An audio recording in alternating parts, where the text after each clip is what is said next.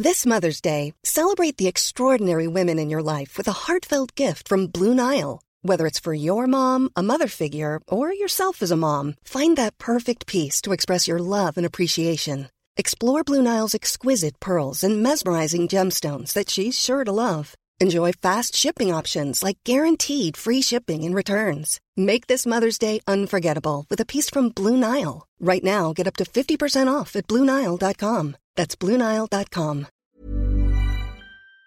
Et bienvenue dans le podcast Culture PSG du lundi 30 novembre 2020. Nous sommes réunis ce soir pour revenir, enfin plutôt pour parler de deux rencontres. La, la rencontre de samedi qui nous a opposé à Bordeaux, match nul de partout, et la rencontre de mercredi prochain qui sera sur le terrain de Manchester United.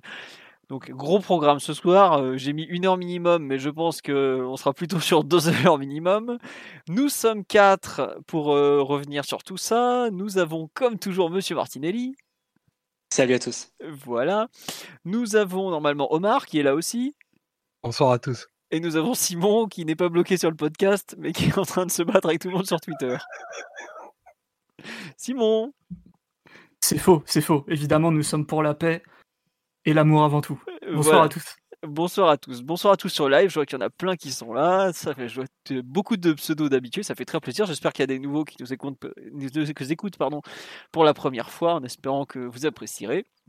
Merci à ceux qui mettent des pouces bleus pour euh, faire monter les- le compteur sur YouTube. C'est très sympa à vous. Ça fait plaisir. On va attaquer tout de suite donc sur ce fabuleux PSG Bordeaux de samedi soir. On reviendra sur Manchester, enfin sur le match à Manchester dans la deuxième partie de l'émission. On nous dit bonsoir de Montréal ou coucou de Montréal à 15h. Bah écoutez, euh, bon podcast au bureau. On espère que le temps passera plus vite. On, donc, euh, victoire. Non, pas victoire justement. Match nul 2-2. J'ai tellement l'habitude que mal- malheureusement, match nul. Euh, match nul 2-2 contre Girondins de Bordeaux. Ouverture du score du malheureux Timothée Pembele contre son camp à la 10e minute. Égalisation de Neymar 27e sur penalty qu'il a lui-même provoqué. Puis but de Moiskin à la 28e juste sur l'engagement. Là aussi euh, Neymar est impliqué avec une frappe mal repoussée par Costil. Et égalisation d'Yacine Ali à l'heure de jeu sur une passe décisive de Ben Arfa. Donc que des Parisiens, enfin plutôt des anciens Parisiens. Euh, au final, match nul 2-2 et je vais donc attaquer le fameux pouls du match. Euh, qui est ma foi pas si simple à faire puisque je trouve que c'est une rencontre qui est vraiment euh, qui a connu plein de enfin surtout deux qui est très découpée en deux grandes périodes euh, la première et la deuxième. C'est pas forcément tout le temps le cas. Mais pour le coup malgré euh, les, les quelques changements en cours de match je trouve que les, les demi-temps sont quand même assez différentes et, et marquent bien un peu le, le match même s'il y y a malgré tout des éléments de la première qu'on va retrouver démultipliés dans la seconde mi-temps euh, le PSG commence donc avec ce but contre son camp, dans un 4-4-2 qui n'était pas forcément attendu, avec euh, Rafinha, milieu offensif droit, euh, qui était pareil, quelque chose de pas très attendu, c'était plutôt un 4-3-3 qui était annoncé, donc ça commence pas trop trop mal. Euh, le duo Paredes-Verratti euh, fait de bonnes choses, on voit un PSG qui se met dans un dispositif un peu particulier pour attaquer, mais ça je pense que Mathieu va y revenir, parce qu'il en a déjà parlé sur Twitter ce week-end.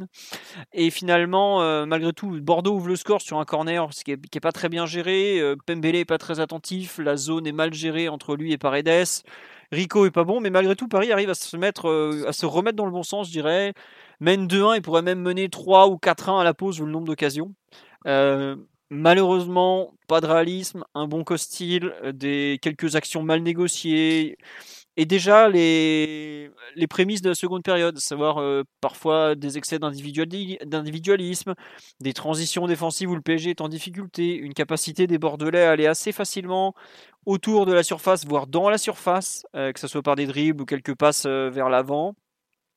Et la seconde période est ce qu'on peut appeler un- une catastrophe intégrale, puisque bah, euh, le PSG n'arrive plus à grand chose. À l'heure de jeu, on sort Rafinha et Verratti parce que bah, physiquement ça allait pas pour l'un et parce que l'autre avait, avait quand même déjà bien disparu. Et la seconde mi-temps avec un coaching où Tourol ne coache pas pour gagner le match, mais coach pour donner des minutes globalement. Donc un coaching inapproprié et inadapté, au moins pour ce match, puisque c'est plus un peu coaching sur du moyen terme que sur du, match. Et finalement, bah, ce qu'on avait vu euh, s'est vu de plus en plus, l'écart entre les lignes, le non-repli des attaquants, l'individualisme forcené qui devient mais horrible, et quelques très rares occasions, notamment sur des renversements de jeu, un- une ou deux ouvertures de Paredes, mais globalement pas grand-chose à se mettre sous la dent. Et l'égalisation bordelaise, très logique. Bordeaux aurait même pu gagner dans le dernier quart d'heure, tellement l'équipe, plutôt les 11 joueurs parisiens étaient éparpillés sur le terrain. Euh, la défense d'un côté, le milieu, et quand je dis le milieu, je parle du seul Herrera, puis euh, les, les 5 mecs de devant qui faisaient n'importe quoi tour de rôle. Donc euh, ça a été globalement un deuxième acte parmi les plus ratés de la saison, et pourtant il y a du choix. même je pense que c'est collectivement, je, pense que c'est la pire mi-temps de la saison. On pensait avoir touché le fond contre Leipzig, mais cette mi-temps-là est, vraiment ce qu'il y a de pire. On nous dit Bordeaux aurait dû gagner, j'irai peut-être pas jusque-là, aurait pu gagner, mais faut pas oublier que Bordeaux, pour revenir à 3 ou 4-1 à la mi-temps, il n'y a pas non plus grand-chose à dire. Donc euh, vraiment une, rencontre euh, avec une première mi-temps euh, pas si mauvaise, voire plutôt même de 2-3 bonnes occasions. Enfin, il y avait de quoi franchement gagner le match en première mi-temps avoir une seconde mi-temps où là pour le coup on a souvent dit qu'il y avait des problèmes physiques et cette équipe mais là il n'y a pas que du physique il n'y avait plus rien plus rien plus rien plus rien quoi. donc un match nul qui est pas spécialement rassurant même si je mets vraiment de côté Ligue 1 et les Champions League parce que c'est quand même deux compétitions qui n'ont rien à voir dans l'approche dans l'opposition dans plein de choses voilà un peu un peu désabusé après la seconde mi-temps même si je ne suis pas non plus catastrophé pour la suite mais vraiment une deuxième mi-temps assez terrible parce que ça fait un point en deux matchs et ça fait pas beaucoup alors que le PSG a pris la tête et va de, pourrait même se retrouver bah, plus leader après le week-end prochain. Voilà Mathieu Omar Simon pour compléter un peu ce coup du match un peu euh, un peu en deux temps. Euh, je sais pas Mathieu si tu es aussi euh, gentil que moi alors accorder la première mi-temps ou si tu trouves que les deux les deux mi-temps sont aussi effroyables l'une que l'autre au final? Non non je te rejoins autant Monaco c'était la première mi-temps, on, bon, on l'avait taillé. Fait beaucoup. Bah oui, non, mais on avait raison de la tailler, même si on arrivait à 2-0 à la pause. C'était quand même assez trompeur et je pense qu'il y avait vraiment pas grand-chose de bien sur cette mi-temps. Euh, autant là, non, il y avait plus de, bonnes choses sur, euh, sur la première mi-temps face à Bordeaux. Euh, bon, évidemment, il y a déjà des aspects qui sont un peu en germe dès la première mi-temps. Par exemple, avant le but contre son camp de, de c'est une action de, Bordeaux où déjà tu as le PSG qui se, qui se disloque un peu et Bordeaux qui peut faire circuler la balle assez, assez facilement et rentrer dans le camp adverse pour obtenir au final un, corner et ensuite marquer sur celui-ci. Mais on avait déjà une, action où, Paris s'était séparé et, les attaquants qui, oui, qui revenaient pas et qui soutenaient pas leur milieu. Mais globalement, on a réussi à limiter ce type d'action parce qu'on avait plutôt de la qualité avec le ballon euh, quand on jouait. Donc effectivement, dans un système qui était un peu, un peu nouveau, euh, plutôt une redite de ce qu'on avait pu voir peut-être sur la première année de Tourelle, euh, avec une base de trois joueurs défense, de trois défenseurs entre guillemets, Paredes entre les deux et Pembele et Kimpembe à ses côtés.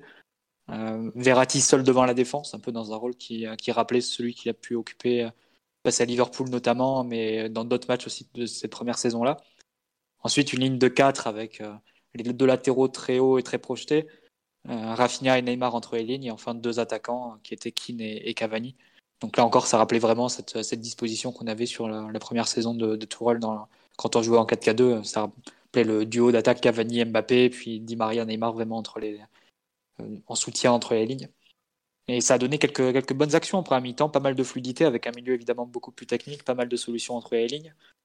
Paris qui construisait plutôt côté gauche et qui a réussi deux ou trois fois à aérer côté droit sur Florenzi lancé. Donc c'était des bonnes situations de la, première mi-temps, pas toujours bien, bien exploitées. Ça a donné un mauvais centre de Florenzi, qui a, bon, qui a rappelé une action caractéristique de Meunier parfois, mais il s'est bien repris sur la deuxième où là il a pu allumer Kossi qui fait un bel arrêt. Mais globalement c'était une première mi-temps avec pas mal d'occasions, pas mal de ouais même de qualité dans la circulation, sans, sans trop forcer parce que Bordeaux malgré tout donnait pas mal de facilité, il nous libérait complètement les côtés donc backer, donc Florenzi déjà sur les renversements, mais Backer aussi sur les, sur les décalages de Neymar se sont retrouvés donc plusieurs fois lancés avec euh, des bonnes solutions, des bonnes positions de centre. Euh, donc pas mal de situations, pas mal d'occasions. Mais après la pause, c'est vrai, que ça s'est un peu disloqué. On a perdu, euh, euh je dirais, la patience, un mélange de patience, de physique, de structure, tout ce qu'on veut. Mais ce qui s'est répercuté sur le terrain, c'est que le PSG a donné des séquences de possession de, nettement moins bonne qualité et donc beaucoup plus de munitions à l'adversaire en contre-attaque, encore plus quand Bordeaux a fait rentrer des, des joueurs de, plus grande qualité, on va dire, sur le plan offensif, peut-être comme, comme Adli, comme Moudin, comme Depréville, des joueurs qui ont peut-être plus de technique et plus de, de possibilités d'exploiter des espaces. C'est ce qui s'est passé sur la deuxième période, où là, pour le coup, euh, comme tu l'as dit, Philo, euh, le jeu du PSG est, est tombé en déliquescence. jusqu'à la notion même d'équipe en fait. Et on est retombé dans les travers qu'on avait vu face à Monaco ou face à Leipzig euh, sur tout le match, c'est-à-dire bah, des, une incompréhension globale à comprendre le, une, incapacité globale à comprendre le moment dans lequel est l'équipe en fait. De ah comprendre que bah. que t'as pas les jambes, que t'as pas la, capacité à, à, jouer sur un rythme élevé, etc. Mais au lieu de tenir le ballon, de faire courir l'adversaire et de profiter naturellement des espaces qui s'ouvrent, parce que Bordeaux n'est pas une équipe non plus très bonne sur le plan défensif. On a décidé d'accélérer le rythme, de jouer les, contre-attaques à fond et, au prix de, nombreuses pertes de balles. Et ça a été accentué à la fois par la par l'attitude de Neymar qui a perdu 32 euh, ballons sur le match de, samedi et aussi par, le coaching de Tourelle qui a fait un coaching encore une fois aux, aux, états de forme plus que sur le plan tactique puisque j'espère que, que c'est pas un coaching tactique parce que sinon c'est encore plus grave. Hein bah, ça, ça, pouvait rappeler ce qu'il avait fait face à Rennes la toute première saison. Euh, je ne sais pas si tu t'en souviens, où on avait fini le match dans un 4-1-5 avec, euh, je ne sais plus qui avait fini seul devant la défense, peut-être Rabiot. Et on avait terminé avec Di Maria Neymar relayeur, puis Choupo-Moting, Cavani et, et un autre sur le terrain. Enfin, on avait, décidé de. Peut-être Draxler, ouais. On avait, on avait terminé le match comme ça. C'est vrai que ça rappelait un peu, un peu, un peu ce système, vu qu'on termine le match avec Herrera et 5 attaquants. Mais juste avant, on est en 4-2-4 avec Herrera Paredes seul devant la défense et, les quatre attaquants. Et c'était déjà euh, euh, de gros soucis à, contenir les, contre-attaques. Il n'y a même pas de, volonté de les contenir. En fait. À chaque fois qu'on perdait le ballon, tu avais 5 joueurs ou 5 ou 6 joueurs qui, revenaient en courant vers, euh, vers le but et les autres qui restaient plantés et qui regardaient. Donc c'est vrai que c'était assez choquant à voir, mais encore une fois, c'est toujours très difficile de comprendre pourquoi l'équipe ne met pas le pied sur le ballon tu as le moyen de le faire. Hein. Face à Bordeaux, on parle pas de mettre le pied. Même encore face à Leipzig, tu pourrais, tu pourrais poser des questions, mais face à Bordeaux, tu as le moyen de, de prendre le, le, ballon, de le faire courir et de, de faire la possession même défensive pour pas trop t'user.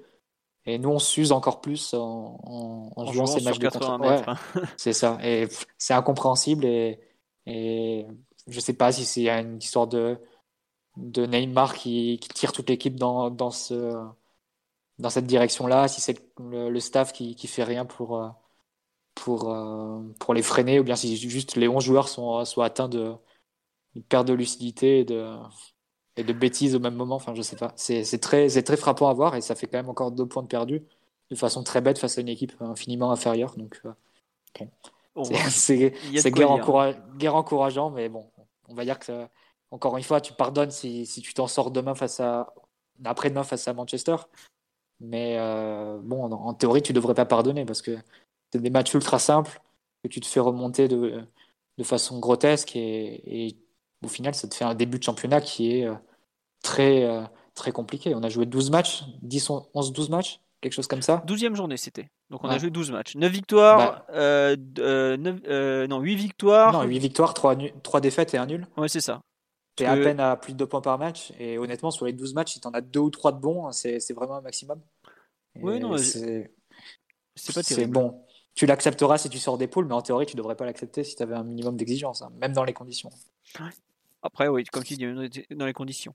Euh, il y a énormément de réactions sur live. Alors, on va faire euh, dans l'ordre. Effectivement, il y a une autre, une autre partie qui, une autre personne, pardon, qui te soutient, Mathieu. il n'y a aucune envie d'avoir le ballon euh, à partir du moment du deuxième but, mais il y a surtout, c'est incompréhensible qu'ils se disent fatigués alors qu'ils doivent en profiter pour jouer collectif, mais ils font tout l'inverse. Bah, c'est vrai qu'il y a un peu de ça. Cette, enfin, la fin de match, c'est un peu chacun fait son numéro. Enfin, Neymar et de temps en temps les autres font leur numéro à tour de rôle et puis bah tu perds le ballon, tu fais 40 mètres, tu dois tu t'en sors par miracle, tu repars pour 50 mètres avec un numéro de d'Otari ou autre ou trois passes. c'était vraiment la deuxième mi-temps, il n'y a rien qui va, il n'y a aucune réflexion, c'est vraiment tu comprends même pas ce qu'ils essayent de faire. Bref, non, dans les réactions sur live, on nous dit on a fait une bonne mi-temps, même si ça manque de finition concernant la première.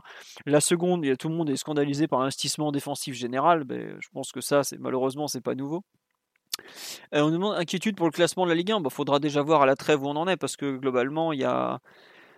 Là, on est qu'à la 12e journée, donc c'est assez serré. Et puis d'ici à la trêve, le PSG va quand même affronter Lyon, qui est un adversaire désormais direct. Lille, pareil.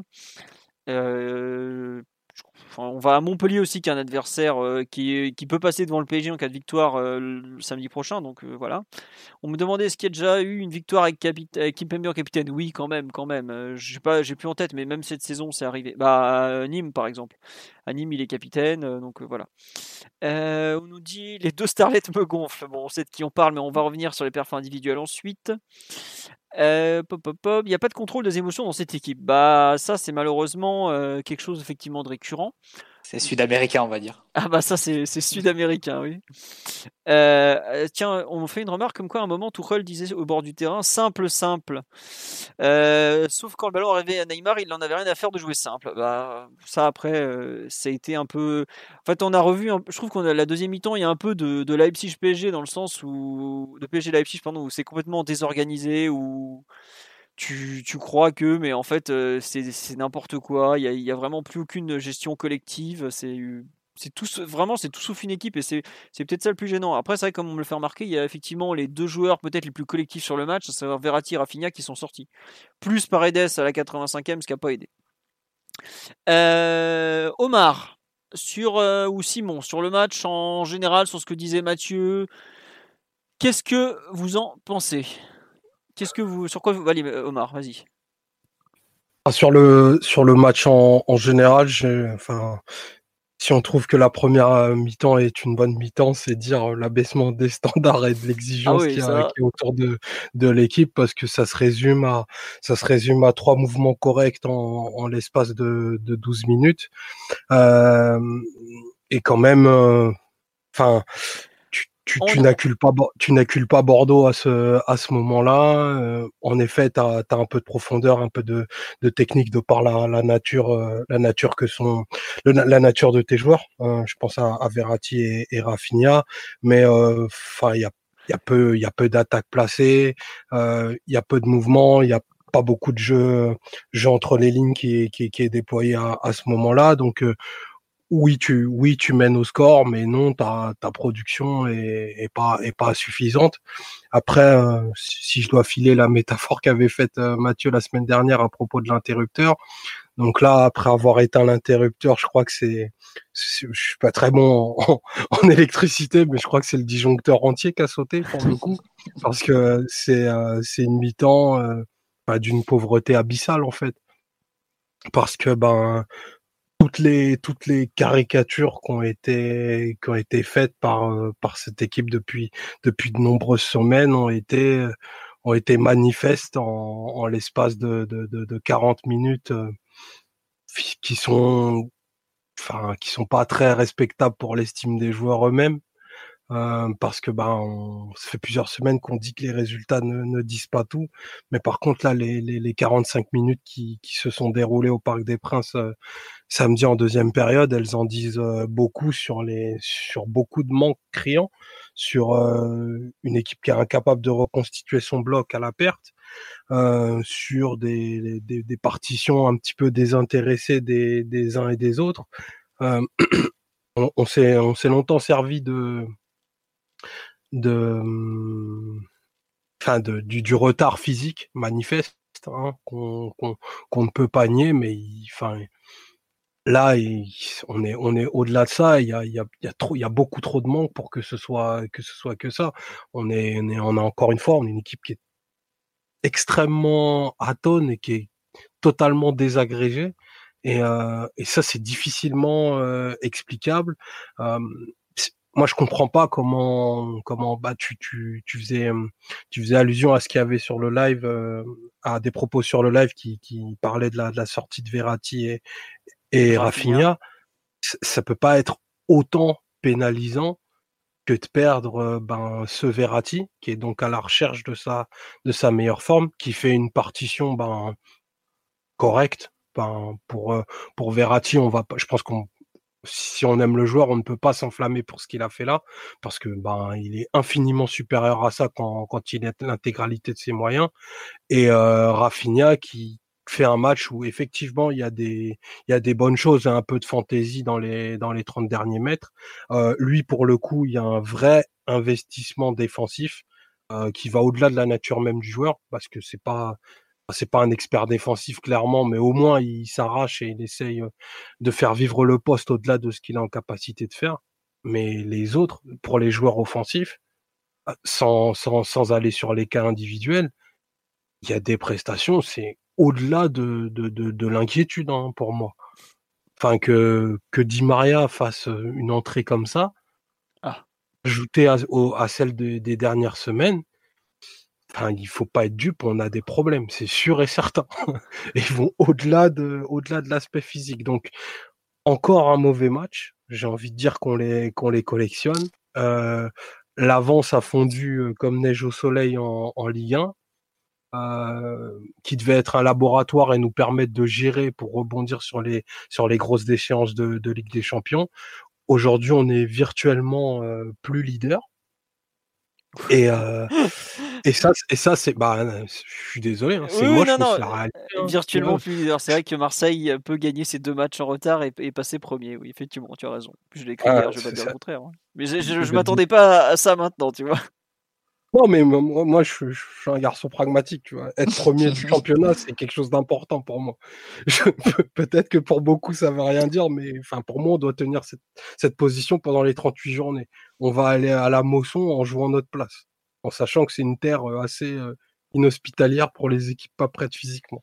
Donc voilà, effectivement, comme le disait Mathieu, tu auras plus facilement tendance à passer l'éponge si ça se passe bien à Old Trafford mercredi. Mais en accumulant comme des colliers de perles les les mauvais matchs, les mi-temps insipides et les prestations inabouties, j'ai du mal à croire qu'à la fin ça fasse beaucoup de bons résultats. On Bah, s'habitue trop à la à une espèce de médiocrité ambiante euh, qui, qui pollue, euh, bah, je pense, tout l'environnement du club en fait. 14 tirs à 5 pour Bordeaux en deuxième mi-temps. on- Ah, mais tu vois, c'est incroyable. On en parlait tout à l'heure. C'est Enfin, de la science-fiction ce chiffre. Non, mais de Préville, il rentre au bout de 8 minutes, on lui a déjà donné trois situations de tir. Enfin, à un moment, faut, faut- c'est pas possible, quoi, les gars. mais c'était le plan. T'as vu ce qu'il rate? Eh, Merci, bah non. à, merci à Rico de nous avoir maintenu, euh, maintenu à flot. Ouais.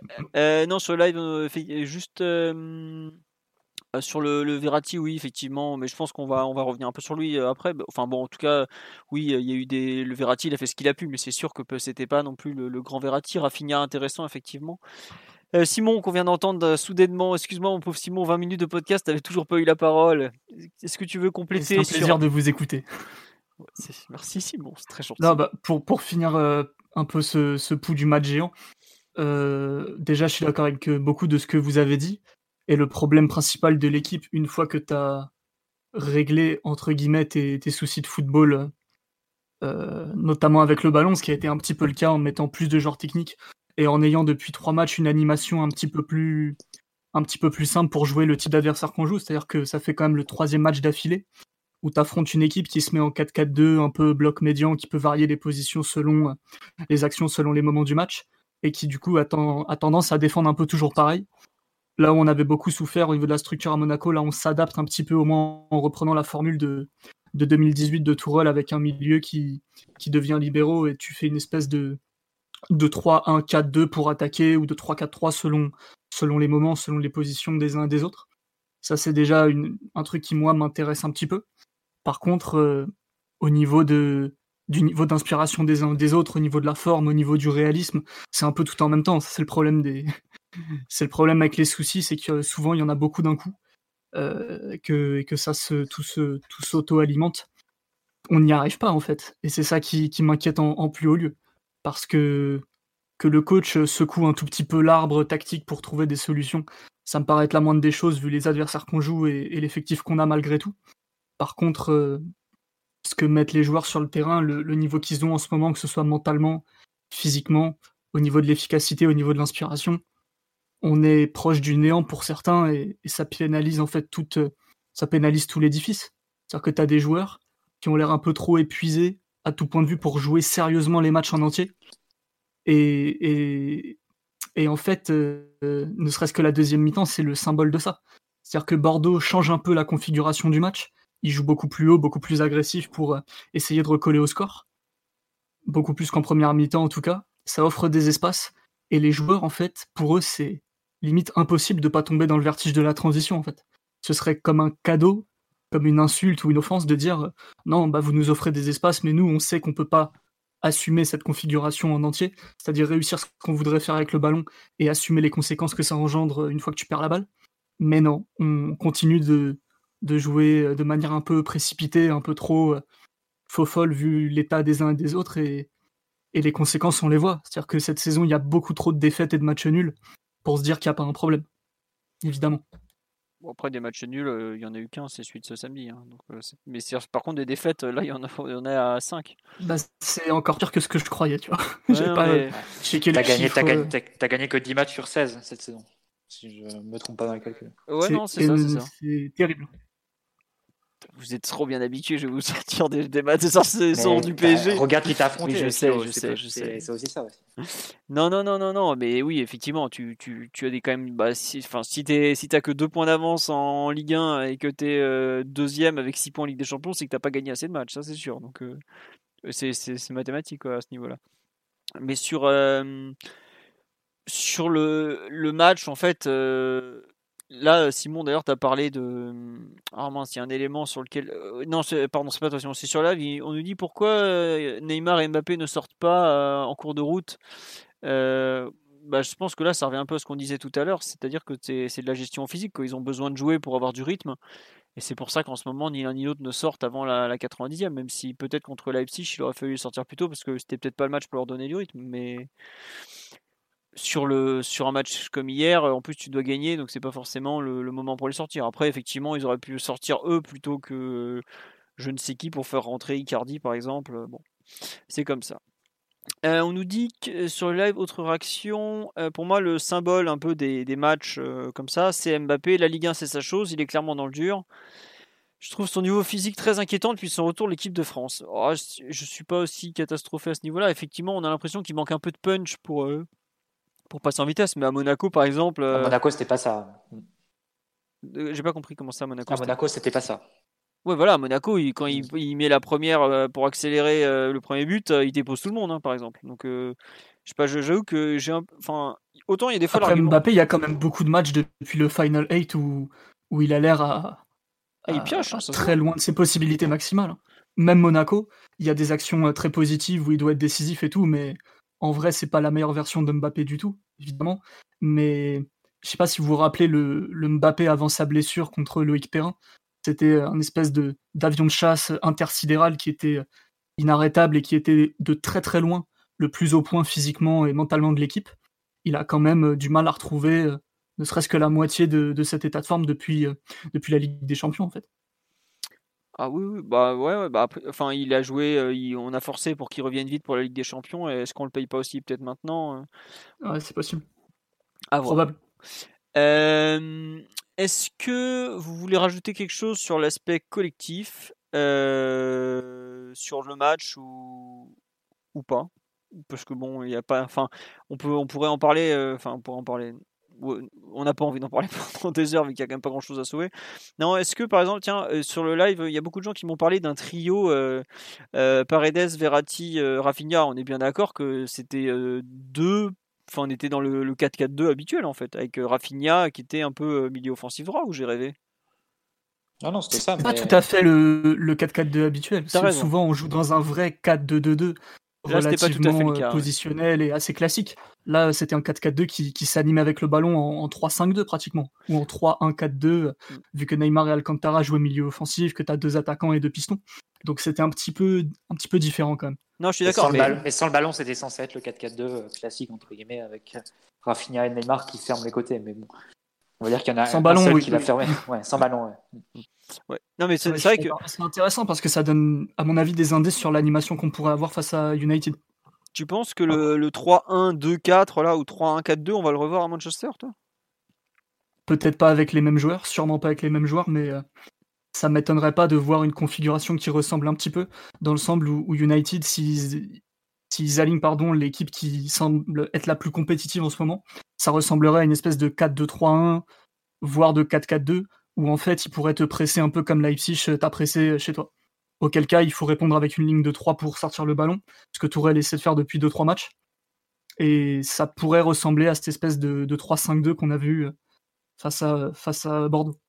Après, tu peux l'avoir avec plusieurs types de joueurs, entre guillemets. Tu peux avoir Herrera à la place de Rafinha. amovible à, l'infini ou presque.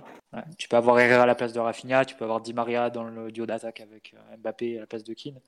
Donc c'est, tu peux avoir Danilo à la place de Paredes. Donc on va dire que ce qu'on retient vraiment de ce match-là, c'est le fait d'avoir entre guillemets tes trois milieux les plus techniques ensemble sur la pelouse. Ça, c'est pour le coup, c'est une, une, vraie option de départ. Et la question, c'est de savoir combien de fois elle sera, elle sera répétée durant la saison et si elle est viable sur des, sur des matchs de plus haute importance. Moi, je n'y crois pas du tout, évidemment, pour le match d'après-demain face à United. Mais ça peut être intéressant de creuser un peu et, et de travailler dans cette voie-là. Après tout, c'est quand même dommage de dire non, tu dois sacrifier, tu dois mettre des joueurs moins bons au milieu de terrain parce que devant ça travaille tellement peu que voilà, il faut que tu mettes des coureurs à pied et tant pis, et, tant pis tu sacrifies la qualité technique et, la maîtrise que peut avoir cette équipe. je trouve que c'est dommage d'en arriver là et ce serait, serait pas forcément inintéressant de, travailler dans cette direction malgré tout. Même si évidemment, c'est des joueurs, on va dire oui, c'est des joueurs qui ont des, des limites, des défauts, etc. Mais vous croyez que Herrera ou Gay ou Danilo, ils n'ont pas, les ils ont pas aussi d'autres limites? Peut être tout aussi grave aussi. Donc, euh, je sais pas, je trouve qu'il y a beaucoup de combinaisons possibles dans ce milieu de terrain. Tu as six joueurs qui sont euh, quasiment tous internationaux, hormis Ander Herrera, euh, qui ont, qui sont pas des top mondiaux hormis Verratti, mais qui sont quand même pas des mauvais joueurs non plus. Donc il y a pas mal d'options possibles et ça peut être intéressant de, travailler différents, différentes associations et notamment celle-ci qu'on a vue à l'œuvre face à Bordeaux que j'ai trouvé plutôt, plutôt intéressante sur la première mi-temps avec des, des états de forme qui étaient, qui étaient disparates. Ouais. Après, non, mais... après Mathieu, ton, enfin, ton, ton, raisonnement implique qu'on deviendrait une équipe qui, qui, veut le ballon. Tous les, enfin, beaucoup, de, beaucoup des, des, des, des sorties importantes euh, sur, les, sur les gros matchs prouvent que c'est pas le c'est pas le plan de jeu auquel on aspire mmh. et c'est ce qui donne du, du, du crédit à, à ceux que tu as appelés les coureurs à pied en fait. Mais faut aller, bah, il faut aller même plus loin. C'est quelque part, c'est la tendance depuis, euh, depuis l'arrivée de Neymar et Mbappé entre guillemets. Où globalement, après le, la claque à Munich, euh, le club se rend compte entre guillemets, que le milieu Verratti, Rabiot et soit Draxler, soit Lo Celso, ça peut pas marcher au haut niveau. Euh, derrière ce trio d'attaque, j'entends. Et donc, il faut compenser avec des joueurs qui ont plus de volume physique, plus de volume, plus de qualité défensive. Euh, tu as déjà la, tendance avec l'arrivée de la Sana Diarra dès le mois de janvier. Et ensuite, ça a été complètement prolongé par, euh, par Tourelle, ce qui d'abord fait monter Marquinhos au milieu de terrain pour avoir cette, euh, cette cale, cette digue au milieu. Ensuite, ça va être sa volonté de recruter Idriss Gueye, ça va être l'arrivée d'Ander Herrera aussi, qui a ce profil-là de, de joueur assez spécifique dans une mission défensive. Ça va être la recherche ensuite sur toute l'année dernière du joueur grand de taille au milieu terrain, qui était d'abord identifié comme Emre Can, ensuite ça a été Danilo, qui est finalement arrivé. Donc on va dire qu'il y a. On parle beaucoup de la, politique sportive du PSG, mais pour le coup, je trouve qu'au milieu de terrain, il y a une certaine, il y a une certaine ligne directrice. Et surtout, si tu compares les arrivées, à savoir Lassana Diarra, Ander Herrera, euh, Idrissa Gueye, Danilo, en mettant de côté un peu euh, Landro Paredes, et que tu compares les joueurs qui sont partis dans le même temps, Thiago Motta, Adrien Rabiot, Giovanni Lo Celso, Javier Pastore et quelque part Julian Draxler aussi. Tu vois bien quand même la, tendance qu'on a eue. C'est on a viré un peu des joueurs trop techniques mais qui n'ont aucun volume et qui ne peuvent pas courir derrière les, joueurs offensifs. Et on a fait revenir des coureurs à pied. Donc c'est un peu la, tendance qu'on a vue au PSG ces, trois dernières années et qui a été en gros la politique de compensé par le milieu de terrain et par des courses au milieu de terrain, ce que tes attaquants ne t'offrent pas du tout en termes d'application et, de volume, plutôt que de leur demander plus à ce niveau-là. Mais bon, ça a aussi abouti à des, à des matchs euh, un, peu, un peu segmentés, où tu avais d'un côté les joueurs qui défendent et de l'autre les joueurs qui attaquent, et, et aucun qui se croisait vraiment. Les joueurs défensifs qui n'ont pas la, la, qualité pour accompagner, et, et, et euh, aussi les joueurs offensifs qui se sentent libérés parce qu'ils ont des joueurs qui, qui courent derrière eux. Donc, euh, c'est, je dirais que c'est un peu le travers dans lequel on est tombé, mais, ouais, mais depuis trois ans, en fait, c'est un peu la, suite logique. Est-ce que c'est possible de reprendre le, dessus en mettant un milieu plus technique, plus de ballons euh, et de le faire cohabiter avec les joueurs que tu as devant? C'est toute la tendance, mais c'est vrai que ça va, c'est toute la, question, pardon. Mais c'est vrai que ça va pas de pair avec la tendance qui est celle du PSG depuis un moment. Et, quand tu vois des matchs comme ça, et c'est sûr que si tu imagines Thiago Motta euh, Rabiot et Lo Celso au milieu de terrain avec le, style de jeu de Neymar dans la deuxième mi-temps avant-hier, bah, Thiago Motta, au bout de 5 minutes, il demande à sortir. Il peut, il peut plus tenir. Il peut pas faire les courses vers, vers l'arrière comme ça, de 50 mètres vers son but. C'est quelque part, on peut même dire que c'est Neymar qui a remplacé Thiago Motta si on veut pousser un peu le bouchon, dans le sens où c'est Neymar qui est devenu le directeur de l'équipe, celui qui dicte le tempo et qui emmène l'équipe à jouer selon son rythme. Et parfois, c'est un peu pour le pire, pas que pour le meilleur, comme ça a été fait il y a avant-hier. Ok, bah écoute, est-ce que Mathieu, non Mathieu c'est fini, est-ce que Simon ou Omar voulaient rajouter quelque chose ou on passe au perf individuel, on laisse Mathieu conclure la partie collective sur cette, euh, cette analyse euh, précise? Partons sur les perfs individuels. Allez, passons, passons sur les perfs. Euh, on nous dit, on me demande est-ce que je compte les pièces? Non, c'est Mathieu dont le micro frottait légèrement. Désolé. C'est pas très grave, Mathieu. Mathieu. a une barbe de 45 cm de long, du coup, ça. Absolument. Au niveau du, micro-cravate. Mathieu, Mathieu, il ressemble un peu au père Foura pour ceux qui se demandent. bon, au niveau des perfs individuels, euh, on va commencer par, la, bonne nouvelle. On, commence direct par Pembele en plus, donc euh, quand même, le, notre, notre jeune ami a fait ses débuts en professionnel euh, ce week-end, ce samedi. Première titularisation. Euh, même premier match, pardon, excusez-moi. J'ai fait la remarque à Loïc il y a quelques, quelques jours en plus. Euh, donc oui, premier match en pro en défense centrale, axe droit avec Kim Pembe à sa gauche et Florenzi à sa droite. Surprise, la grande surprise du 11 de départ, puisque il n'était pas vraiment annoncé. On on pensait plutôt le voir débuter sur un côté, euh, peut-être en cours de match, euh, ou à la place d'un Dagba par exemple, euh, qui est pas très en forme en ce moment. Et puis finalement, il a joué là. Ça commence mal, but contre son camp au bout de 10 minutes, où effectivement, il n'est pas super attentif sur le corner. alors, oh question Pembele avec ou sans accent. moi, je, crois que je l'ai écrit sans accent sur le site mais j'avoue que je suis pas certain à 100%. Voilà. Euh, pour reprendre sur donc ce bon euh, Timothée, euh, il, a, ensuite globalement repris le fil de son match et on a vu des bonnes choses.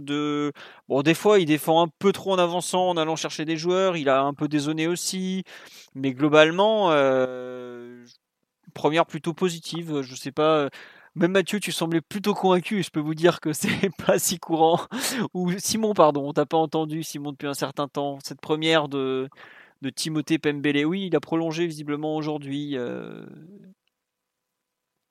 Oula. Alors, euh, ouais, excuse-moi, j'entendais plus. Non, je disais son avis sur cette première de, de Pembele. Ouais, euh, bah, déjà, j'étais assez, assez fan de Pembele, de ce que j'en avais vu chez les jeunes, où effectivement je l'avais plus vu dans un rôle de, de, latéral. Et le fait de le voir débuter en, centrale, ça pouvait être un petit peu, un petit peu surprenant et pas forcément un service à lui rendre, ce qui n'a pas tota-, totalement été le cas d'ailleurs, vu qu'il a eu il a éprouvé quelques difficultés quand même. Et bah, c'est ce que j'en retirais, c'est déjà que c'est pas un défenseur central, à mon avis, de niveau Ligue 1. Peut-être qu'il pourra dépanner plus tard dans sa carrière euh, en progressant, en prenant de l'expérience, mais là, à l'heure actuelle, je le vois vraiment comme un latéral droit, voire qu'il peut dépanner à gauche plutôt que, que dépanner en défense centrale. Parce que c'est au poste de latéral, il est assez complet, c'est-à-dire qu'il a, du, répondant au niveau athlétique, il peut être assez agressif, balle au pied, il fait ce qu'il faut en général, il est, sans être euh, un génie ou quoi, c'est quand même euh, un garçon qui sait servir de ses pieds, qui a, de, qui a quand même de la personnalité, un peu de projection. Et on a pu le voir à euh, une ou deux reprises lors du match, même si forcément un poste était un petit peu plus compliqué, surtout que aussi dans la hiérarchie des responsabilités, t'attendais plus d'initiatives de, de Kim Pembe forcément par la conduite et de, de Paredes par la passe, qui forcément le relègue un peu en troisième position, ce qui joue aussi. Mais ouais, sinon c'est c'est un match irrégulier parce que forcément il y a eu pas mal de situations où soit il est un petit peu perdu, soit un peu en retard, soit un petit peu trop agressif. Mais on a vu aussi des, interventions où, clairement il en a sous la semelle et il est capable d'être assez tranchant, assez vif, de ne pas avoir peur, de ne pas être en retard surtout. Donc euh, à revoir, à revoir, mais dans son vrai poste plutôt je te trouve un peu dur quand tu dis qu'il a pas le niveau défenseur central en Ligue 1. C'est défenseur central au PSG en Ligue 1 ou même carrément où tu penses que genre dans une oh, les deux, les deux. Je suis pas sûr qu'une équipe euh, même euh, de bas de tableau prendrait un, jeune comme Pembele en défense centrale. Ouais, c'est vrai qu'en même temps, on se demande surtout de faire peu d'erreurs dans, certains trucs. Donc, euh. Et d'avoir un répondant physique peut-être un petit peu plus important aussi. Après, il est très jeune, il a le temps de, de s'étoffer, de, de gagner un peu de, de ce point de vue-là, mais ça reste un vrai latéral complet à mon avis et je vois aucune raison de, de tenter une expérience euh, prolongée ou pas comme central. D'accord. Euh, Omar, est-ce que tu. Bon, Omar sera forcément plus, plus protecteur que, que Simon sur ce, ce- notre ami euh, Pembele? Bah, Forcément. Pour le coup, moi, j'ai j'ai beaucoup, euh, j'ai beaucoup aimé euh, sa prestation. Après, en effet, euh, je l'ai surtout vu latéral quand, je l'ai vu plus jeune, donc un peu surpris de le voir occuper cette, cette position de défenseur central, droit. Euh, effectivement, il y a, y a cette erreur euh, bah, assez manifeste où il, manque un peu de, de, lecture. euh, de lecture dans, dans la zone et, de méchanceté au duel. Donc c'est pour ça que, que Macha, passe facilement et, arrive à, bah, à le, à le mettre dans cette position si inconfortable. Mais par contre, j'ai trouvé euh, son match hyper intéressant avec, euh, avec le ballon, pas du tout euh, inhibé. Euh, alors oui, il défend, euh, il défend en avançant et très haut. Mais euh, enfin, c'est c'est comme ça qu'on forme euh, les défenseurs désormais. C'est ce qui plaît ben, dans, au centre de formation français et même j'ai envie de dire dans le monde entier en ce moment. Et lui, il a, il a deux, trois qualités fortes à, à ce niveau-là. C'est que déjà, il a une super coordination. Euh, pour un gabarit comme le sien, c'est pas toujours évident. Et surtout, il est capable de chercher de, de chercher de trouver plusieurs solutions par la passe euh, sur le terrain. Et euh, dans un premier match où tu commences par un coup de massue, euh, moi j'apprécie, j'ai vraiment plutôt bien aimé ce que ce que j'ai vu. Il va vite également, donc voilà, il y a toujours eu, il y a toujours une, une bonne hype entre guillemets sur sur Pembele, même même même supérieure à celle de à celle de Kwasi quand ils étaient plus jeunes. Euh, je l'ai trouvé euh, en tout cas très très justifié euh, les minutes que Tourelle a pu lui donner. Moi, j'espère vraiment qu'on va le revoir parce que ben nos nos côtés euh, sont sinistrés et lui il est capable d'occuper les deux. Donc euh, dans un rôle peut-être de, de contre-attaquant il aura peut-être il arrivera peut-être mieux à, à s'associer euh, avec les joueurs offensifs même si c'est une mission extrêmement compliquée. En tout cas vraiment euh, vraiment une belle prestation de de Pembele une euh, une prolongation méritée j'imagine. Et je pense que c'est un joueur qui a des qualités pour arriver step by step à avoir un rôle dans cet effectif à vraiment parce que ben déjà il a un poste où, c'est possible et pour le coup il marque une, une vraie différence euh, balle au pied par rapport à ses autres compères. Ouais, quelques questions sur le live. On nous dit son poste de formation, c'est arrière droit. En fait, en gros, jusqu'en U15 voire U17, il jouait surtout défenseur central, notamment avec Kwasi, parce que c'est la même génération 2002. Ensuite, il a commencé à jouer un peu plus sur le côté droit, parce qu'il y avait du monde, euh, notamment euh, bah, Mbesso chez les 2001 qui jouait dans l'axe. La Coupe du Monde du 17, euh, où Aouchiche s'est tant fait remarquer, où Kwasi a explosé aux yeux du monde, même s'il était déjà connu par notamment les voleurs d'enfants de Red Bull, euh, Pembele joue arrière gauche, et en gros, depuis, il a toujours alterné entre euh, arrière droit d'une défense à 4, même des fois piston droit, des fois arrière central, des fois arrière gauche. Donc il a une polyvalence qu'il cultive de depuis pratiquement ce- depuis ouais 2-3 ans quoi. Sur le live, on me demande est-ce qu'il ne jouait pas car il n'était pas prêt ou parce que le club attendait sa prolongation? Bah déjà, il était dans le groupe, il s'est échauffé plusieurs fois, donc c'est que voilà. Et puis la, prolongation, elle été l'accord a été trouvé il y a maintenant quelques semaines. Il restait plus qu'à signer. Donc je, je pense pas que ça soit lié honnêtement. Donc euh, enfin j'ai pas envie de voir en tout cas dans cette euh, dans ce premier match euh, soudainement une un, quelque chose de contractuel. Je pense que s'il y avait eu un problème contractuel, il n'aurait pas été dans le groupe, par exemple. Il y a eu des moments où on a emmené euh, 21, 22 joueurs. euh, S'il est, il aurait pu rester à Paris, euh, ça aurait choqué personne qu'il soit pas là, quoi. Donc, euh, enfin, j'espère que c'est pas ça en tout cas, parce que sinon, j'aime pas trop ce- cette mentalité. Après, peut-être que c'est ça, on, verra, quoi. On demande est-ce que c'est le seul responsable sur le premier but? Oh non, il y en a plusieurs. C'est une erreur collective. Même Rico, après, il peut l'arrêter sur sa ligne, euh, mais bon. Le pas responsable, c'est Papus. En bien et en mal. Adressez-vous à lui. Papus et c'est- on- on- quand tu choisis de défendre en zone, euh, c'est forcément une responsabilité collective. Après, euh, qui dit la zone n'est pas là non plus pour te déresponsabiliser. Il faut dire que Macha peut se promener entre, je crois que c'est Paredes et, oui. Pembele assez, assez tranquillement. Paredes n'a pas l'air super intéressé par, par ce qui se passe dans la zone et, et, et Pembele est pas hyper bien orienté pour avoir une vue périphérique. Donc c'est c'est ce qui fait que ben le ballon lui tape l'arrière de la nuque, je crois, et, et rentre. Exactement ça. on nous demande combien de temps ça fait qu'il s'entraîne avec le groupe? Oh, il, a commencé à s'entraîner avec le groupe à partir de janvier dernier avec euh, Kalimundo, mais il n'y était pas tout le temps. Et là, il est par contre intégré à 100% au groupe depuis la reprise le 22 juin dernier, puisqu'il faisait partie de ceux qui ont intégré, comme Denis Francky qui a signé pro aujourd'hui, comme euh, Ruiz, tout ça. Voilà.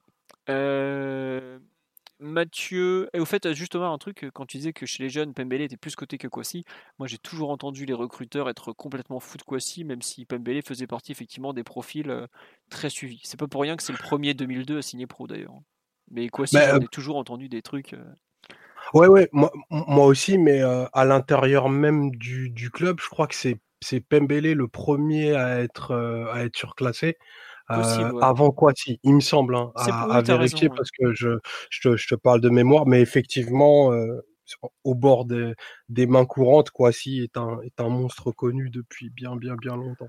Il a traumatisé des générations d'avant-temps, tu peux vous le dire. Euh, Mathieu, est-ce que tu veux rajouter quelque chose sur Pembele, toi qui est peut-être qui est moins amoureux qu'Omar moi, quoi, et soyons honnêtes, il y a plus de recul. Non, mais je me situe beaucoup plus de votre côté que de celui de Simon que j'ai trouvé très sévère concrètement, euh, sur un match comme ça et dans un style similaire, qu'est-ce que Tambélé a fait de, moins bien que Thilo Kerr à ce poste-là? Je vous présente Laurent, Laurent Huard. Du wagon, Marty, je te signale. bah non, mais il y a un moment, il a. C'est vrai qu'il est dans un style assez, euh, comment dire, assez particulier et on va dire moderne. Et je pense que c'est aussi pour ça que c'était peut-être un peu étonnant que Tourelle le fasse pas débuter plus tôt parce que pour le coup, il correspond au, morphotype du défenseur central qui, qui l'affectionne qui peut jouer très haut, qui est, très agressif au duel. Mais hier, euh, avant-hier, en prenant pas mal de risques dans ses interventions, il les a, enfin, il en a réussi un certain nombre et, de, fort belles factures. Au duel, euh, sur l'homme, en passant devant, en grattant des ballons dans les pieds, en faisant aussi quelques corrections sur le, côté, parfois assez loin, et, sur le côté gauche. Euh, non, moi j'ai trouvé, enfin, j'ai trouvé son match vraiment, vraiment très intéressant. Effectivement, dans un style, bon, après, chacun peut avoir son type de défenseur préféré. C'est sûr que c'est un, type de défenseur très, très exubérant qui va jouer beaucoup sur ses, qualités physiques, sur euh, passer devant le joueur, essayer de gratter le ballon euh, au duel euh, devant le joueur. Donc forcément, quand il se rate, quand il, quand il ah, mesure moins bien son, bah voilà, quand il mesure moins bien son intervention et, qui, et que le timing est pas bon, bah forcément ça crée d'énormes décalages derrière. Mais sur un match comme, comme samedi, je trouve qu'il a eu un taux de réussite très plutôt élevé et, donc au final ça donne un, très beau match parce que si tu joues beaucoup sur l'anticipation et que tu les réussis presque toutes, euh, forcément ça donne quelque chose. En plus, c'est assez spectaculaire pour un défenseur, mais aussi d'assez intimidant par rapport vis-à-vis de l'attaquant que, que, tu affrontes. Donc euh, non, moi j'ai trouvé vraiment ce match très positif et qui donnait même envie de, le revoir. Enfin, non, non, vraiment, je, moi je me situe plutôt de, votre côté euh, Philo et Philo et Omar sur, Mais j'ai dit qu'il avait fait un bon match, hein, pas de. ouais, t'as dit qu'il avait pas le niveau Ligue 1. Ah, bah, après, je comprends. Si tu, effectivement, si tu joues, si t'es dans une équipe de, de fond de classement, t'as peut-être plus besoin d'un défenseur entre guillemets. Moins exubérant. ouais, moins exubérant, peut-être plus plus sobre. Mm. Tu vas pas faire beaucoup, qui va peut-être avoir un, qui va peut-être moins réussir, mais qui va aussi moins rater. Ah, mais il lui manque des repères aussi, du coup. Euh, enfin, par exemple, à chaque fois que Bordeaux faisait une prise de profondeur, même si elles étaient rarement servies par, euh, par les, pièces repasseurs qui étaient sur le terrain. Euh, Pembele, il reculait de 5 mètres. Et ça, c'est des trucs, euh, c'est clairement du manque de, du, manque de métier, du manque de pratique. Je pense qu'il n'a pas l'habitude de couvrir ce genre de zone dans cette position. Surtout que Kim Pembe, maintenant, il est de plus en plus euh, impassible face aux courses adverses. Et s'il a moyen de, de toujours s'aligner, de rester assez haut, il le fait. Pembele, lui, ça l'envoyait un peu dans le décor à chaque fois. Heureusement que Bordeaux a pas pu l'exploiter mieux que ça, par exemple. Et c'est sur ce genre de détails où je me dis, ah ouais, il est bon, mais je préférerais le voir à son vrai poste, entre guillemets. Je sais pas, il y a plusieurs ballons un peu entre deux, comme ça, entre la ligne des milieux et de la défense, où il sort, il sort justement. il fait les, les pas vers Ce l'avant. genre de, pour- ce genre de ballon, il est, il, est plutôt, il est plutôt vif pour les prendre. Par contre, à chaque fois que Bordeaux passait un peu dans son dos ou l'emmenait un peu sur le côté, je trouvais qu'il s'alignait pas super super bien en fait. Même si, évidemment, Bordeaux euh, avait du mal à, à servir les appels de ses attaquants. Non, juste, euh, on nous demande, tiens, je, je prends deux trois remarques sur le live euh, au passage. Euh, Est-ce qu'il pourra jouer en Ligue des Champions? Oui, il est sur la liste B vu qu'il est formé au club. On peut le rajouter jusqu'à la veille du match, mais je pense qu'il y sera puisqu'il était déjà sur, euh, sur le banc à Leipzig de mémoire. Euh, on nous demande euh, plus fort que Ensoki Mbesso. Euh, moi, je le mets largement au-dessus de Mbesso et que Ensoki, Ensoki est un joueur qui a des qualités, mais qui est euh, qui est très irrégulier au sein même d'un match. Euh, je pense que Pembele sera forcément plus régulier. Voilà. Après, Ensoki a un très bon match au PSG face à Marseille. beaucoup plus vite, Pembele. Ouais, non, mais Ensoki a aussi des qualités, balle au pied, euh, qu'on peut pas lui enlever. Que... Il, il a des, il a des qualités, mais bon, c'est vrai que c'est un joueur qui est, qui est pas totalement fini. Je dis pas ça méchamment. c'est vraiment un... Ensoki est un, joueur qui a eu même dans sa formation, il a eu des trous, des pics, des, moments où il disparaît complètement. Pembele a jusque-là eu un début de carrière, parce qu'on peut même pas appeler ça une carrière, beaucoup plus stable, avec une progression beaucoup plus linéaire et régulière. Donc c'est pour ça que c'est Ensoki est un joueur super dur à comparer à d'autres de par son, profil jusque-là. Est-ce qu'il sera meilleur que Dagba Je n'ai pas trop de doute à ce niveau-là, même si ce n'est qu'un match, mais c'est plus par rapport au potentiel au départ, qui est quand même beaucoup plus important. Il est international français dans sa, dans sa catégorie d'âge. Euh, Dagba, il a découvert l'équipe de France avec les espoirs. Et c'est peut-être aussi beaucoup parce qu'il joue au PSG, par exemple. Donc euh, c'est pas voilà. Est-ce qu'on regrette moins le départ de Kwasi? Bah, C'est pas tout à fait le même poste. Euh, moi, j'aurais aimé avoir ce, samedi soir euh, à droite, Kwasi avec Kim Pembe. Je pense que ça aurait été mieux pour tout le monde. Après, c'est comme ça, c'est fait, c'est fait maintenant. Euh, non, par contre, moi je rejoins un peu Simon sur certains trucs qu'il a fait et je pense que c'est peut-être aussi pour ça qu'on ne l'a vu que maintenant. Il y avait peut-être justement dans, dans ce que tu disais, Mathieu, dans la façon qu'il a de sortir très fort de sa défense, un peu trop d'inexpérience et de. Et justement, c'est peut-être ça qui a fait peur au staff jusque-là, à savoir. euh, il faut peut-être le canaliser un peu, lui faire un peu euh, goûter le rythme, lui faire goûter, euh, peut-être prendre un peu de repères malgré tout. Donc, Philo, donner des minutes à Danilo aussi. Phi- Philo, c'est ce que demande Tourelle à, à ses défenseurs euh, constamment. Constamment d'être euh, d'être proactif, de pas cadrer, d'aller chasser très très très très très haut. Mais on critique son animation défensive en permanence, t'inquiète pas. Non, pas non, mais s'il y avait que ça. Non mais, non, mais pour le coup, je pense que ça c'est quelque chose auquel euh, il va falloir euh, il va falloir s'habituer. Ça s'appelle euh, le, le temps qui passe et l'évolution des, des défenseurs. enfin, les défenseurs qui vont émerger, ils, vont, ils auront plus ou moins ce style-là. Ça va être des, des défenseurs capables de te tenir une ligne défensive à 35 mètres du but, euh, exubérants, très intenses sur les trois premières foulées, pour pouvoir casser des lignes par la passe euh, sur un temps rapide. Donc forcément propice à l'erreur, à l'erreur fatale d'ailleurs, parce que derrière, ben, t'as des t'as des avancantes qui vont aussi d'autant plus vite, mais enfin il va falloir s'habituer à, enfin désolé pour Mathieu, mais on, on verra plus trop Barzagli quoi. ça, ça, ça risque d'être compliqué. Bah, Barzali, à son, à son meilleur niveau, est un joueur hy- hyper rapide. C'est pour ça aussi qu'il a, qu'il qu'il bien fonctionné, et même dans le, dans le foot moderne. Mais Pambele, c'est vrai que c'est un peu le, le prototype du joueur que tu imagines très bien à Leipzig dans deux ans. Quoi. Ouais, totalement, Euh, totalement. Et pour, pour ce style de jeu-là, pour cette façon de, de jouer avec la ligne très haute, toujours euh, vers l'avant et au duel, et effectivement, ça colle aussi avec euh, ce que, ce que veut Tourelle et ce qu'affectionne Tourelle et ce qu'il est aussi allé chercher avec Kerr. C'est vrai que tu peux mettre en- un peu en parallèle les, les deux joueurs, je trouve. Et euh, après, ça peut être Ah ouais, intér- je- plus intéressant pour le PSG de, de Pem- développer son, son produit. Pembele me semble moins être un joueur de duel que, que Kerrer quand même. Il Sur a, le match, je, je le connais moins bien que vous, hein, donc évidemment, je me, je me remets totalement, mais sur le match de, il a, il a de plus samedi, de, je trouvé. euh, il a beaucoup plus de talent balle au pied, tu vois, il a une vraie capacité à monter, à porter le ballon que Kerrer n'a jamais eu quoi. Les, les ça, percées qu'il- d'accord. les percées qu'il fait par exemple, dont on parle Mm. sur le live, effectivement, les, les conduites de balles qui sont super intéressantes, c'est quelque chose que tu verras jamais Kerrer faire. Kerrer, Mm, euh, d'accord. passe au mieux centre en retrait dans les bons jours, mais Mais je rebondissais sur ce que tu disais au niveau du duel. Je trouve que samedi, il y, il y a télé, du coup. Oui, oui, non, mais il a, il a beaucoup joué de duel, mais je, il y a eu des moments où il part au duel en ouvrant la porte dans l'axe, où tu sens, je, je trouve qu'il est un peu, et ça rejoint un peu ce que disait Simon, il est un peu trop emporté par son élan et sa fraîcheur en fait. Et c'est là où je pense que c'était, ça a peut-être, ça lui a peut-être euh, coûté peut-être du temps de jeu à court terme. Un peu, si vous vous rappelez, ce qui se passe contre, euh, en match amical, ça doit être au parc contre le Celtic ou les Belges, je sais plus là, où il joue arrière gauche. Et à un moment, il est embarqué par son élan et il ouvre complètement la porte. Et ça, c'est un truc. Il a, il a, je suis d'accord que Tourelle aime bien les défenseurs qui vont très haut, chercher euh, très haut, mais il y a des moments où il faut savoir rester en place et pas non plus. Euh, au bout d'un moment, quand tu vouloir tout le temps sortir, ça devient dangereux. Et je pense qu'il y a un moment où Pembele est peut-être encore un peu trop dans cet apprentissage de quand il faut sortir et quand il faut y aller. Quoi. Et c'est, je ne serais pas surpris que ça lui ait peut-être coûté, euh, allez, peut-être de jouer il y a 5 matchs et pas maintenant. Quoi. Donc voilà. Mais c'est un peu ça. Après, moi, je reste très très satisfait de cette première et j'ai surtout hâte de le voir au poste derrière droit quand même. Hein, dans notre équipe, c'est les offensifs qui restent en place et, les, joueurs défensifs qui, qui dézonent et qui sont proactifs. On est en train de créer un genre nouveau. Ils restent bien en place, hein, nos offensifs. Ah, ça C'est ah, ça, c'est le foot moderne, les gars. Les défenseurs sont des numéros 10 et, et les attaquants fichent la position. Là, la il n'oublie pas. Hein. Ils défendent vraiment leur zone. Hein. en Ile-de-France. Ils défendent vraiment leur zone, hein, nos attaquants. Ça, me fait un peu peur là, avec les premiers frimas là, qui arrivent sur, sur Paris. Il euh, va falloir un peu les emmitoufler parce que sinon. Il y en a qui vont avoir froid à la fin du match. Ah, ça, c'est clair. Je peux vous dire qu'il y a des gens qui bougent plus sur la main courante. Hein. Mais bon, ça, c'est autre chose. Euh, de quel autre joueur vous voulez parler après ce. Parce que ça fait quand même 20 minutes qu'on parle de ce bon Timothée. à 18 ans, c'est bon, hein, ça suffit maintenant. Faut qu'on parle du retour de Verratti comme titulaire.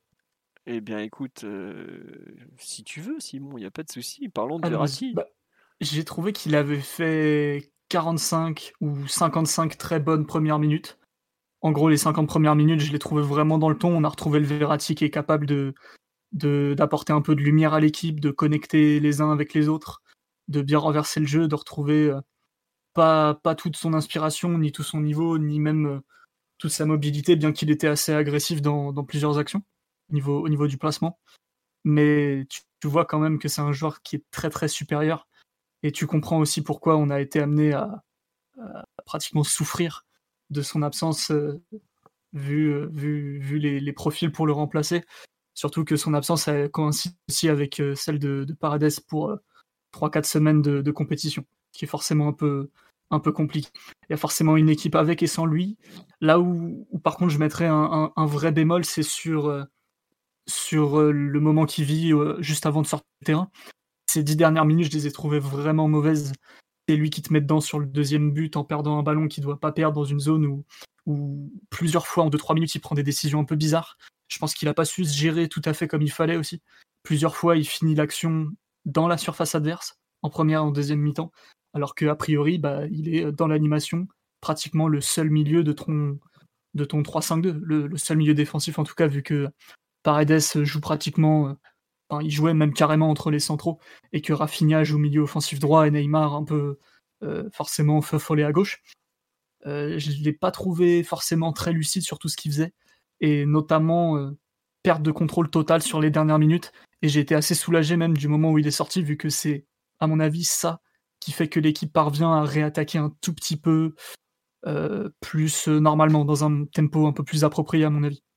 Parce que ces dernières minutes, je l'ai trouvé euh, pratiquement effroyable, hein, vu, vu les standards du joueur auquel on est habitué quand même. C'était un petit peu dur peut-être. Oh, enfin, moi je suis d'accord qu'il fallait ah, qu'il sorte. J'en suis à mon troisième revisionnage là sous les yeux. ces dix dernières minutes sont, en gros, il réussit plus rien. Il tacle dans le vide, il perd des ballons, il, fait des courses un peu bizarres, il perd sa position. Euh, vraiment euh, très bon en bon début de match, ou en tout cas un des moins mauvais sur le terrain, vu que la prestation n'était pas non plus des plus abouties. Et ces dernières minutes où vraiment je l'ai trouvé euh, hors de propos, il fallait vraiment qu'il sorte. Sûrement lié à son retour à la compétition, évidemment. Hmm. Ah, ça c'est oui, bah, il n'a pas joué depuis un mois, euh, un mois, un mois et quinze jours, enfin un mois et demi, ouais presque. Oui, évidemment que ça, a pesé, mais bon. Euh, Mathieu ou Omar sur le, match un peu de, de Verratti, est-ce que vous partagez l'analyse de, de l'enfant terrible? Non, mais il a pas forcément, Simon n'a pas forcément tort sur la, la, dernière partie du match de Verratti, puisque euh, sur la période entre le début de la deuxième mi-temps et sa sortie vers l'heure de jeu. Euh, je crois qu'il collectionne 4 paires de balles, euh, dont 2-3 dans son camp, donc est proche de sa surface. Donc forcément, c'est à noter parce que c'est un joueur qui n'est pas forcément habitué à, faire ce genre d'action et à perdre ce genre de ballon surtout. Et comme on le rappelle sur le live, il était censé jouer une mi-temps, pas 64 minutes. Quoi. Oui, aussi. Mais après, c'est vrai que quand tu mets au global, c'est on va dire que c'est le seul joueur de l'équipe à pouvoir euh, assumer le rôle qui lui est dévolu en, en première mi-temps, c'est le seul milieu de terrain en fait. C'est lui qui doit apporter les, ballons de, la zone défensive à la à l'attaque et à la zone de création, on va dire. Et euh, je dirais que mais on met aussi ça sur le, manque de physique, mais ça peut être aussi l'une des victimes de, du style de jeu de l'équipe et, et, de l'incapacité de l'équipe aussi à, temporiser et à, et à refuser le, piège de, l'accélération et du ping-pong, entre guillemets. Parce que euh, faisait partie de, de, cette, euh, de ce groupe de joueurs, de 6-7 joueurs, de 5-6 joueurs, qui à chaque ballon perdu devait faire 50-60 mètres vers son but. Et ça, quand tu le fais une fois, deux fois, trois fois, au bout d'un moment, ça, s'accumule et, tu peux perdre en lucidité après. C'est, on est très loin quand même du style de jeu qu'on avait à l'époque de Laurent Blanc, où, où il avait quasiment jamais à faire ce type de course-là. Et là, c'est complètement assumé. C'est euh, quand, Neymar, Mbappé, euh, euh, Di Maria en plus en arrivant sur un match comme, avant-hier, je pense qu'on doit être en cumulé entre les trois joueurs à peut-être 50-60 pertes de balles. bah, ça fait autant d'aller-retour que doivent se taper les milieux de terrain. Et, ça, Verratti, on sait qu'il n'a pas la, structure physique pour, les encaisser à, un certain, à un certain degré et à un certain nombre. Donc, je pense que c'est inévitable qu'il perde cette lucidité et, et que son jeu en pâtisse tout simplement, à force de répéter ce type d'effort-là pour lesquels il n'est pas, pas structuré physiquement. Mais euh, sinon, ça reste aussi un match de reprise hein, pour Verratti, ça reste sur la première titularisation. Et il faut espérer que les minutes qu'il a pu gratter sur la semaine euh, lui soient d'un bon secours à lui et pour l'équipe euh, dès après-demain on nous dit sur le live, ils sont en train de débattre de combien de temps il va pouvoir jouer. Mais non, 90 minutes, c'est impossible. S'il joue déjà 60-70 à un bon niveau, euh, ça sera déjà énorme. On parle enfin un mois et demi, un mois et demi d'absence. Tu reprends à Manchester, qui est en plus une équipe anglaise dans une compétition ultra exigeante physiquement. Tu, ne peux pas espérer d'un joueur qui joue plus de 60-70 minutes. Et d'ailleurs, je crois que lors du match à United en, février 2019, il revenait de blessure et il avait joué pareil, 60, il avait joué une mi-temps contre Bordeaux trois jours avant de mémoire et ensuite 60 ou 70 minutes, quoi, non? J'ai ça en tête, donc c'est possible qu'il soit à peu près dans le même cas. Après, Verratti qui revient de blessure, on a un peu l'habitude aussi malgré tout. Hein. En général, c'est tu, tu, peux, tu peux aussi citer le match face au Barça, le 4-0, où il est remplacé par une concours assez tôt aussi. 70e, pareil. voilà. Il aime bien arriver en Ligue des Champions un petit peu cuit quand même. En général, il s'en sort assez bien. C'est une des qualités du joueur. Excuse-moi. Non, non, mais c'est un joueur qui se ménage pas du tout, qui se, qui se gère pas du tout. Ouais, c'est ça. Mais puis surtout, il a la capacité à garder beaucoup de, spontanéité et de niveau, même sans entraînement. C'est pas un joueur qui a besoin de d'être à 100% pour donner le, le meilleur de lui-même sur beaucoup d'aspects du jeu, en fait. Et ça, au PSG, c'est franchement pas du luxe. Et on n'a plus trop l'habitude de, ce genre de joueur, à vrai dire, où, où tu as l'impression que tout le monde met un peu de temps à, à revenir, voire à lancer ses saisons ou, ou, ou ses demi-saisons.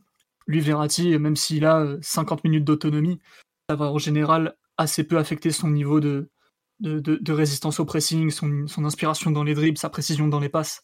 Après, est-ce qu'il va tenir le choc au complet? Évidemment que non. Et, c'est pour ça qu'on a des remplaçants, il me semble. Il y a aussi le PSG Chelsea 2016, euh, où il revenait de. Là, il joue carrément blessé. Il a, une lésion euh, très sérieuse.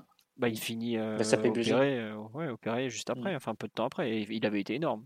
Et il rate l'euro en étant énorme pendant une mi-temps. Mm. Je sais plus à quel moment il sort, peut-être à l'heure de jeu, je pense. Oui, c'est ça, ça doit être l'heure de jeu, 70 minutes, toujours pareil. Euh, comment dire euh, Omar, euh, on, nous, on, nous fait, on nous interroge aussi sur l'espèce de structure avec Paredes derrière Verratti.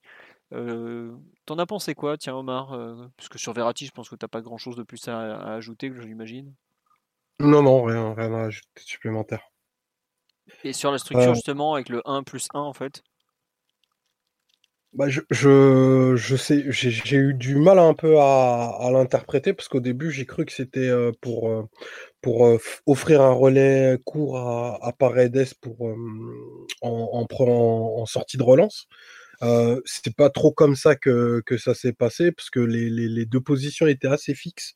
Donc j'ai pas trop compris l'idée derrière et Tourol on a on a assez peu parlé parce que au final je pense que c'est autour de autour de la 30e, ben ils ont quand même rejoué à plat euh, assez assez rapidement. Donc je sais pas si c'est un si c'est un aménagement euh, sur la durée du match ou ou si on est vraiment sur un sur un fait tactique. Mais je pense que si jamais euh, ce milieu est réaligné, c'est nécessaire d'arriver à toucher Verratti plus haut. Euh, pourquoi? Parce que ben comme comme le disait euh, comme le disait Mathieu tout à l'heure, euh, c'est enfin c'est la c'est l'incarnation de la générosité. c'est un joueur qui sur le terrain enfin gardera, gardera rien pardon sur euh, sur toutes les actions. Donc autant le, toucher le, le plus haut possible parce que je pense quand même que Paredes a la a la capacité de trouver euh, trouver des euh, Verratti ou un autre milieu relayeur un petit peu plus haut sur le terrain un peu plus mobile aussi. C'est nécessaire pour commencer à amorcer des, des, des mouvements offensifs. Donc cette superposition des deux très proche de, de, de Kipembe, je enfin, je trouve pas beaucoup de sens parce qu'en quelque, quelque part, tu as tes trois joueurs les plus en capacité de construire ton action qui sont tous, à mon avis, un peu trop proches pour pouvoir lancer les autres. Donc on tombe dans le piège de, bah, de, de l'équipe de ping-pong euh, où tu vas devoir lancer très très très vite. Là où moi j'appellerais peut-être à, un peu plus de, de patience et, et, construire une vraie zone de, de progression. Pas tout de suite euh, déséquilibré pour finir. quoi. D'accord. Euh, sur le live, il y a d'autres personnes qui, pareil, auraient préféré plus associatif avec Verratti, histoire d'avoir aussi Neymar plus haut. Euh, Simon, Mathieu, ou Mathieu, justement, je sais que tu avais noté direct cette, euh, cette comment dire, adaptation un peu de tout rôle. Tu, tu as bien aimé, t'as pas trop aimé, tu es un peu perplexe comme Omar? Perplexe, non, mais je trouve que ça a eu un premier effet, c'est que Neymar a moins touché la balle durant la première mi-temps. Euh, c'est Verratti et, Paredes qui, doivent toucher 60 ballons chacun et c'est loin devant tous les autres. Euh, même Rafinha touche plus de ballons que, Neymar sur la première mi-temps. Donc je trouve que ça permettait un peu de, rééquilibrer ces, moments où, voilà, par faute de, technique au milieu de terrain, Neymar redescend trop euh, et touche trop la balle, devient trop influent, trop bas sur le terrain. Là, ça a permis de le toucher dans des zones un peu plus intéressantes que, par exemple, face à Leipzig où il avait joué un tiers de ses ballons dans notre camp. Je trouve que c'est malgré tout avoir euh, une bonne, assise technique entre Paredes et Verratti derrière lui. Ça permet quand même à l'équipe de, mieux tourner. Après, la, disposition avec l'un entre les centraux et l'autre juste devant, on a un petit peu discuté tout à l'heure. Je ne sais pas à quel point elle est, euh, reproduisible ou, étendable à d'autres adversaires en fait. Euh, et si c'est le cas, peut-être qu'on verra peut-être plus Danilo que, euh, que Paredes dans ce rôle-là. Parce que c'est comme ça, il peut faire le troisième central sur les phases sans ballon aussi. Et, euh, mais pour des matchs plus, euh, plus difficiles et avec un adversaire qui va, qui va mettre peut-être plus de pression, j'imagine Tourelle passer plus à un 3 plus 2 avec un deuxième joueur à, côté de Verratti dans la, ligne de milieu terrain que pour être Ander Herrera qu'un 3 plus 1 comme on a vu face à, face à Bordeaux. Et le 3 plus 2, de fait, c'est ce que tu as, vu face à Leipzig. C'était Danilo qui était entre les centraux pour faire la ligne de 3 et tu avais ensuite Herrera et Paredes qui étaient ensemble à deux au milieu de terrain dans, une ligne un peu plus, un peu plus avancée. Donc euh, j'imagine qu'il y a une formule qui est plus conservatrice et une plus audacieuse et que naturellement l'une sera réservée aux matchs plus compliqués et l'autre euh, aux matchs plus abordables à domicile. Ouais, je sais pas Simon, euh, toi qui qui a vu le Capi en défense centrale alors que qu'en as-tu pensé? T'es un peu tu y vois un avenir toi ou pas? Excusez-moi, c'est un peu coupé. Ah non, je, te disais que vous, vous parliez de la structure, c'est ça?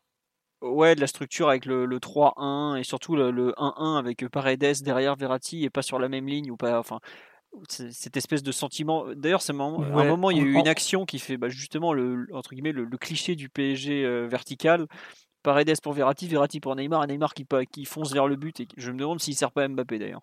Ou peut-être Backer. Mais bref, ce, ce 1 plus 1 avec euh, Paredes et Verratti, t'en as pensé quoi En fait, je pense que en l'état, ça peut fonctionner si tu améliores 2-3 trucs. Notamment, je pense que Paredes devrait passer euh, dans ce genre de, configuration à space gauche, c'est-à-dire à la place de Kimpembe, en mettant Kimpembe plus euh, libéraux. notamment, tu perds la place de Kimpembe là, si tu fais ça. Ouais, mais tu gagnes celle de Paredes qui est meilleure et plus variée. Alors certes, Kimpembe, ça le limite un petit peu, mais je pense pas la faire de, de, cette position de libéraux, la passe de Paredes? La passe vers Neymar dans le half-space gauche face à deux attaquants, je suis pas sûr qu'on la voit beaucoup en fait. Mais ça, Kimpembe l'a fait aussi. Ouais, mais celle de Paredes est meilleure. Et en plus, dans, sur le, ce genre de transition, je préfère avoir euh, Kimpembe qui couvre euh, Paredes que l'inverse. C'est-à-dire avoir euh, Kimpembe en, en dernier central avec le, central droit qui serait du coup plus, plus habilité et, Paredes qui couvre le half space comme il le fait souvent ces, derniers temps. je pense que ça, c'est un premier point d'amélioration parce que ça te permet aussi de reconstituer selon les actions le, vrai faux double pivot avec Verratti qu'on a vu un petit peu, surtout en première mi-temps, où les deux se sont peut-être appuyés l'un sur l'autre un petit peu plus que d'habitude. Ou quand ils jouent, quand ils jouent ensemble, souvent ils ont tendance à faire un peu les matchs chacun de leur côté. Là, ils ont peut-être dialogué un petit peu plus avec le ballon, même sans doute plus que d'habitude, après à voir ce que ça peut amener euh, à moyen terme ou sur des matchs un peu plus importants. Mais je pense que cette structure-là peut fonctionner, surtout face à des défenses à 4 en fait, parce que euh, forcément, euh, défense à 4, souvent, euh, ça veut dire deux attaquantes pour procéder devant. Deux ou trois, ça veut dire que au niveau des supériorités numériques, t'es plutôt bien. Au niveau de l'occupation des espaces, tu peux passer beaucoup par les couloirs en, aérant le jeu avant de retrouver, pourquoi pas, ensuite du jeu intérieur avec Neymar, Mbappé ou, Alcantara.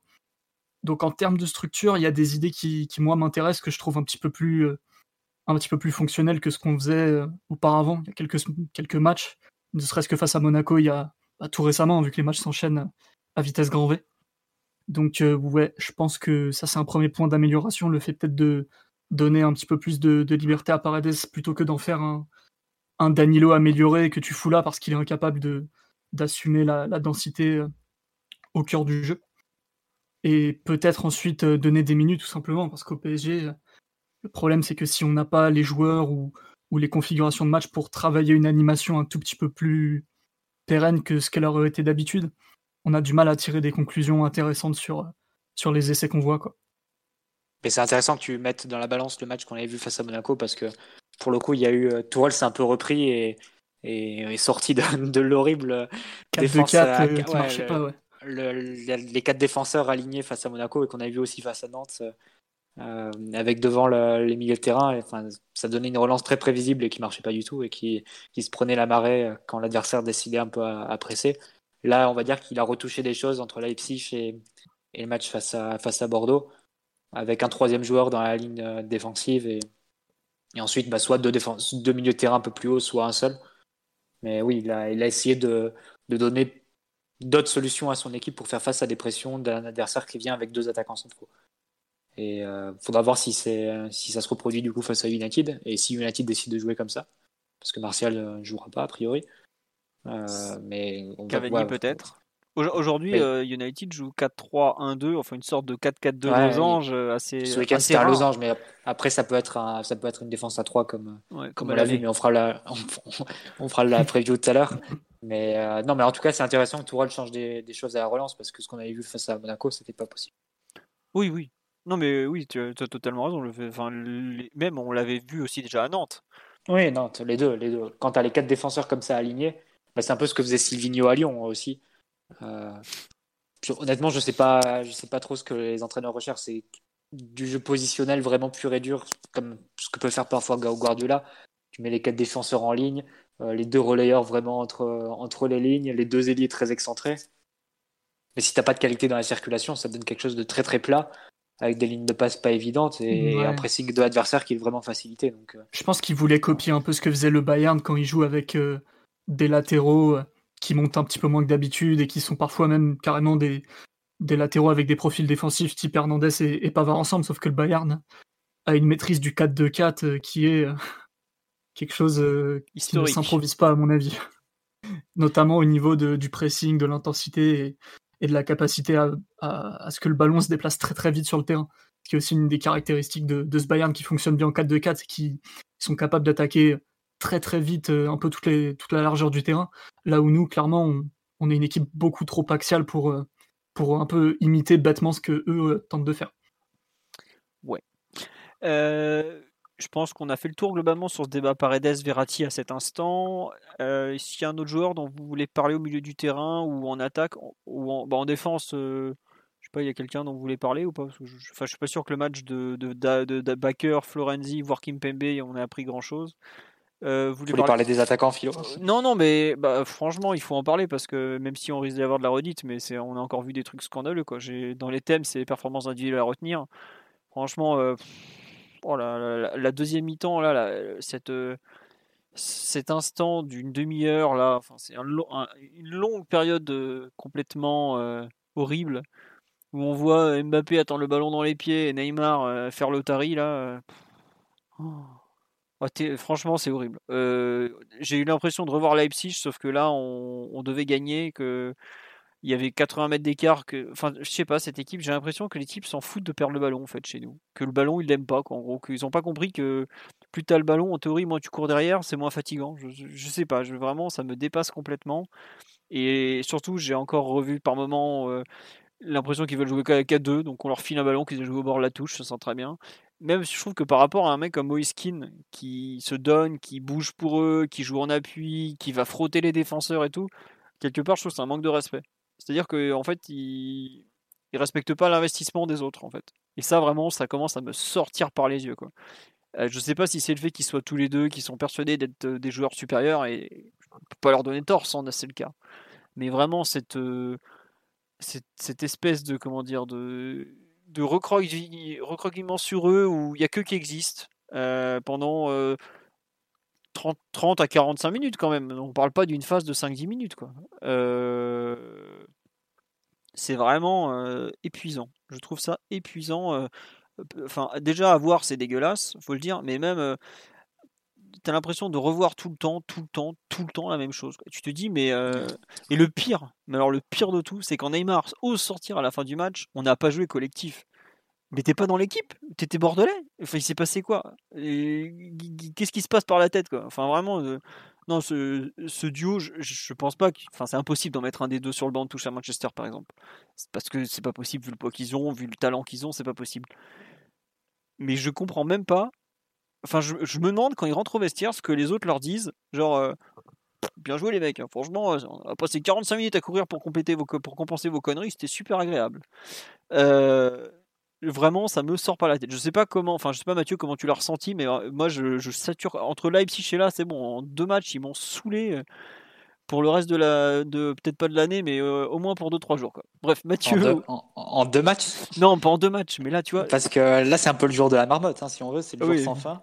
Euh, ça a commencé euh, face à Munich, ça, après on l'a vu face à Liverpool, on l'a vu face à Naples Park, on l'a vu quand, quand, ça aussi à face, à, face à Madrid l'an dernier, face à Dortmund, face à Monaco, rappelez-vous le 3-3.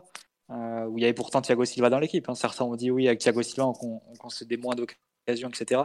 Que dalle, hein. Ce soir quand, Neymar Mbappé, quand Neymar Mbappé décide de jouer comme ça, tu te prends les vagues, peu importe qui t'aligne derrière. Hein, et c'est pas. Et hier, c'est, enfin avant-hier, c'est pas Pembele ou Kimpembe le, le coupable de, du fait que Bordeaux euh, tire au but 18 fois et dont 15 en deuxième mi-temps. Euh, donc le match face à Monaco, il y a eu encore en début de saison le match face à United en deuxième mi-temps, ah il y a eu le, bah, le match face à Leipzig, le, et les deux matchs face à la, enfin, le match face à Leipzig qu'on vient de vivre, le match face à Monaco, le match face à Bordeaux du coup. Enfin, c'est un peu euh, à chaque fois le, même débat à, tel point que tu te demandes euh, au bout de la quatrième saison, euh, est-ce qu'il y a une solution en fait?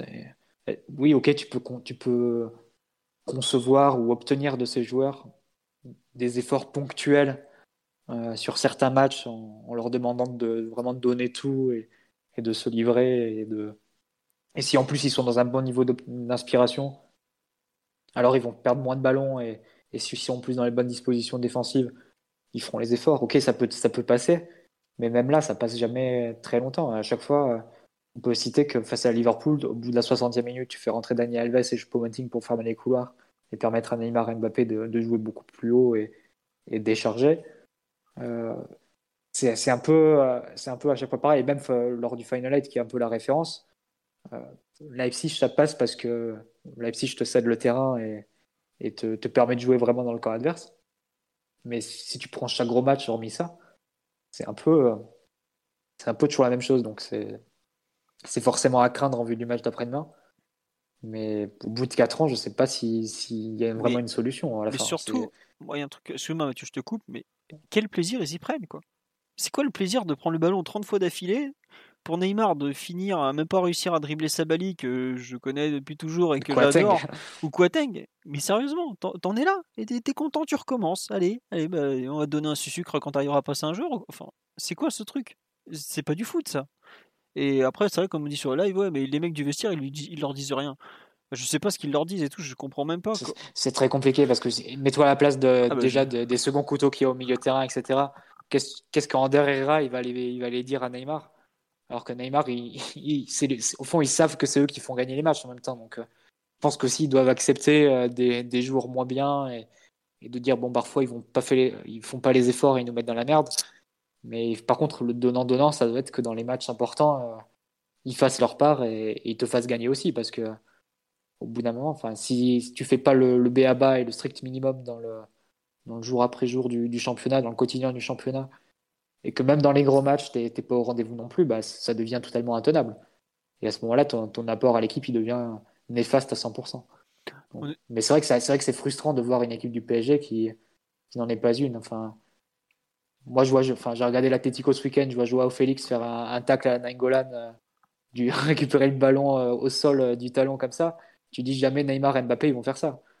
Et alors, est-ce que c'est parce qu'ils ont eu, est parce que l'un a eu Simeone pendant, pendant un an et quelques pour, pour changer sa mentalité? Mais au final, est-ce que, est-ce qu'un entraîneur peut imposer ça à Neymar Mbappé, sachant que les autres sont totalement en droit de, de lui répondre, bah écoute, c'est nous qui te faisons gagner, et ta place, elle, tient, elle tient qu'à nous. Je sais pas, c'est tellement compliqué, mais c'est clair que si après-demain t'as pas une réaction et t'as pas Neymar et Mbappé à leur meilleur niveau et capable de te faire gagner ou de te faire passer le tour, euh, alors tu pourras. Enfin, ils mériteront un tour de merde parce que leur début de saison, il est pas tolérable. Ah, mais il est pas glorieux surtout.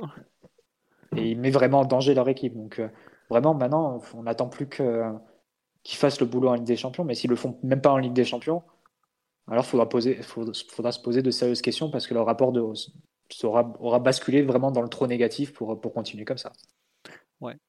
Euh, on nous dit c'est pas eux qui font gagner les matchs, c'est l'équipe. malgré tout, on peut pas nier le rapport. Euh, enfin, enfin, je vois Dortmund par exemple. Non, rien, parce que bah ouais, c'est ça, parce que combien de fois le PSG fait pas un très bon match collectif, même parfois est inférieur à son équipe, et d'un coup, tu as, un geste ou une action. C'est ça qui est un peu déprimant. C'est vrai qu'on veut se persuader que le foot est un sport collectif, mais tu as aussi dans ton équipe deux individualités qui sont extrêmement fortes et qui peuvent balayer ça et peuvent dire à l'entraîneur mais écoute nous on te fait gagner nous on te fait euh, on, te, on, te, donne un championnat alors que sans même avoir besoin de, de suer et de de te faire chier tu peux, tenter toutes les expérimentations que tu veux. De toute façon nous on te gagne les matchs. C'est compliqué d'imposer quelque chose à ces joueurs là mais en même temps collectivement on est à un niveau tellement bas en termes d'implication de, transition défensive. On est mais là on parlait déjà des horreurs sous Unai Emery la deuxième saison, mais là, on a complètement dépassé tout ce qu'on pouvait voir à cette époque-là. Euh, là, on est, il n'y a même pas de concept de transition. En fait, il les joueurs qui sont qui sont aux avant-postes ne courent même plus vers le ne courent même plus vers le but, ne sont pas intéressés par le pressing, ne font même pas l'effort de replacement pour euh, pour boucher les lignes de passe. Parfois, tu avais des actions. Bordeaux était dans, dans, notre camp à faire circuler le ballon. Et avec la, caméra un peu particulière de Canal, tu avais le, le, gros plan et tu n'avais même pas Neymar Mbappé sur le, sur le plan sur le plan choisi quoi. Sur le plan du périph, quoi. sur le plan pourtant il était assez euh, assez loin quoi. Et ils étaient donc 40 Faut leur montrer le leads de Bielsa, les replis des attaquants. Mais même sans en leur administrant un sédatif sinon ils pourraient ils pourraient ne pas tenir. Mais même sans exiger, le, comportement défensif de l'équipe de Bielsa ah ou de Griezmann, il y a quand même un minimum. Et quand, quand ils sont 40 mètres devant l'action alors que l'adversaire est dans ton camp depuis 10 secondes, enfin, moi, c'est plus que du foutage de gueule quand même. Euh, surtout quand il rate tout, quoi. Que si encore euh, hier, euh, ou enfin, je sais plus quand c'était, ce week-end, Neymar, son tir dévié, il fait barre rentrante au lieu de faire juste au-dessus de la barre. Comme Mbappé, il fait poteau rentrant au lieu de tirer sur le poteau. Qui dribble Costil et qui marque, même s'il était hors jeu au lieu de, faire n'importe quoi et déjà de partir hors jeu, alors que franchement, sur un 2 contre 2 face à Bordeaux, euh, quel besoin tu as de jouer le hors jeu à 10 cm, je ne sais pas. Donc, euh, c'est ça qui est insupportable en fait. C'est que là, euh, on n'a plus que du négatif depuis quelques temps, ou en tout cas largement du négatif, et que l'équipe n'est pas à même de, le compenser, qu'elle devrait pas en fait être à même de le compenser parce que le foot, euh, au bout d'un moment, à très haut niveau, il faut que l'équipe fonctionne comme une entité un tout petit peu fonctionnelle et, unie. Faut, il faut faire, euh, faire corps, jouer un peu de, jouer un peu normalement. Quoi. On ne demande pas, on demande pas des miracles, juste de jouer sérieusement et normalement, comme elle a su le faire parfois, parfois avec difficulté, mais ça passait. Parce que là, euh, tous les, tous les problèmes s'entremêlent et, et on n'en voit pas le bout. Et je, très honnêtement, en étant un peu pessimiste, je pense pas que d'ici le, le mois de janvier, on, devrait voir beaucoup, beaucoup d'améliorations. Si ce n'est peut-être Neymar qui va reprendre du rythme, perdre des joues, gagner des minutes et, revenir à un niveau un petit peu plus, euh, proche de, ses standards, ne serait-ce qu'en termes déjà de, lucidité. Quoi. Parce que le Neymar euh, un peu diminué, très bien. Euh, peut-être qu'il fera moins d'efforts, peut-être qu'il va proposer moins de courses, moins d'électricité, moins de... il va moins animer l'équipe. Mais le fait qu'il perde autant de ballons, c'est inacceptable en fait. Un joueur de ce calibre peut pas se permettre de rendre tous les ballons à l'adversaire comme si comme si c'était un vulgaire Ben Arfa de 33 ans qui fait mumuse à Brest ou à Dijon quoi. C'est pas possible. 180 minutes de jeu, Neymar la semaine dernière entre Leipzig et, et euh, Bordeaux, 60 ballons perdus. ouais, plus que ça, c'est énorme. Il n'est pas à 37 ballons perdus contre Leipzig? Je crois, que bah, j'avais 28 et 32, mais ah peut-être si c'est 37 et 32, ah, dans les deux cas ça fait peur. C'est ça, c'est 28 et 32. 60 ballons perdus en 180 minutes, ça fait quand même un ballon perdu toutes les 3 minutes. Hein. Je sais pas si son, équipe a, son équipe a pas le ballon toutes les 3 minutes non plus. Enfin, voilà. Si tu rapportes au possession. Non, mais c'est qu'en gros, 4 euh, actions sur 5 qu'il la perd. Quoi. En gros, tu ramènes ça autant, autant de jeux effectifs. Enfin, c'est une stat, faut se mettre les doigts, les doigts au fond de la gorge. C'est au-delà de, au -delà de l'indignité la plus totale. après, on peut même rajouter Di Maria dans l'eau parce que je crois qu'il fait 13 pertes de balles sur, son entrée euh, vendredi. Samedi, mmh. pardon. Donc, euh, si, tu, le rapportes à 90 minutes, ça charge aussi. Donc, non, au, moment, ça devient trop. Quoi. Tu peux, une équipe peut pas soutenir tout ça. Quoi. Et, euh, mais... Tiens, une question juste sur live, très bonne question. En fait, il y a beaucoup de réactions de un peu de, personnes comme nous qui sont euh, franchement irritées par ce qu'on voit. Est-ce que pour vous, c'est parce que Neymar joue perso parce que ses coéquipiers se cachent ou ne sont pas assez bons, où ses, coéquipiers se cachent parce qu'en fait, en gros, ils se déroulent même pas le ballon, même en se démarquant, parce qu'il a décidé de le garder. Et effectivement, on me cite par exemple l'exemple de Backer qui monte plusieurs fois, qui n'est jamais servi. Bon, après, peut-être parce que c'est Backer et qu'il n'était pas très inspiré dans ses centres. Mais Omar, par exemple, sur cette question de. C'est un peu le fait la poule avec Neymar, mais qu'est-ce que tu en penses, toi? Qui, confisque le ballon parce que les, autres sont, sont, pas trop assez mauvais? Ah, il a qu'à les rendre meilleurs, les autres. Ah, c'est aussi ça c'est aussi ça d'être un grand joueur, d'être Regardez Ibra. Hein. D'être un, un, grand leader, exactement. C'est l'exemple que j'allais que j'allais euh, que j'allais utiliser. C'est trop simple de se dire euh, bah, les autres sont pas bons, euh, je vais gagner le match tout seul. J'ose espérer que c'est pas que c'est pas la réflexion de Neymar. Je pense que il est bah, il est tout simplement pas bon et c'est pas c'est pas lui faire offense que, que de le dire. ces matchs ne sont pas bons. Ils sont pas bons dans l'approche, ils sont pas bons au niveau comportemental, ils sont catastrophiques physiquement et invisibles techniquement, parce que Neymar, enfin, il confisque le ballon, mais comme vous le disiez, il, passe, il passe personne et il ne peut passer personne en ce moment. Donc le peu, le peu, je dis pas, je dis pas que les, les, les coéquipiers autour de lui sont, sont toujours démarqués, super inspirés, qu'il y ait des choses très mécanisées dans les mouvements autour du PSG. Mais si, si, si Neymar ne peut pas faire mieux que ça, il y a vraiment, mais plus rien, plus rien à espérer de quiconque euh, dans, dans, dans, ce club, parce que pour moi, c'est au-delà, au-delà du, du, du scandaleux, c'est, c'est la négation pure et dure de, de, d'en fait, de ce qu'est ce sport et du concept même de ce que doit être une, équipe. Une équipe, c'est la, la répartition des rôles, euh, un esprit de corps, vous l'avez dit, et surtout une unité de pensée. Euh, Neymar, il a son truc dans son coin. Mbappé, il a son truc dans son coin. Di Maria, je pense qu'il n'y a plus rien. La lumière est éteinte dans son cerveau. Et puis les autres, enfin, qui sont pas c'est pas, pas leur porteur d'eau, quoi. Alors oui, ils nous font gagner des matchs parce qu'ils ont, qu'ils ont un talent exceptionnel, mais enfin, il s'agirait de le, de le montrer quand même un peu plus fréquemment. Enfin, je répète, enfin, je reprends ce que disait Mathieu tout à l'heure, 10 victoires en, en 16 matchs, un, un, peloton en, en Ligue 1, un championnat qu'on se doit mais d'écraser dans de, dans de très très larges mesures. C'est pas le cas.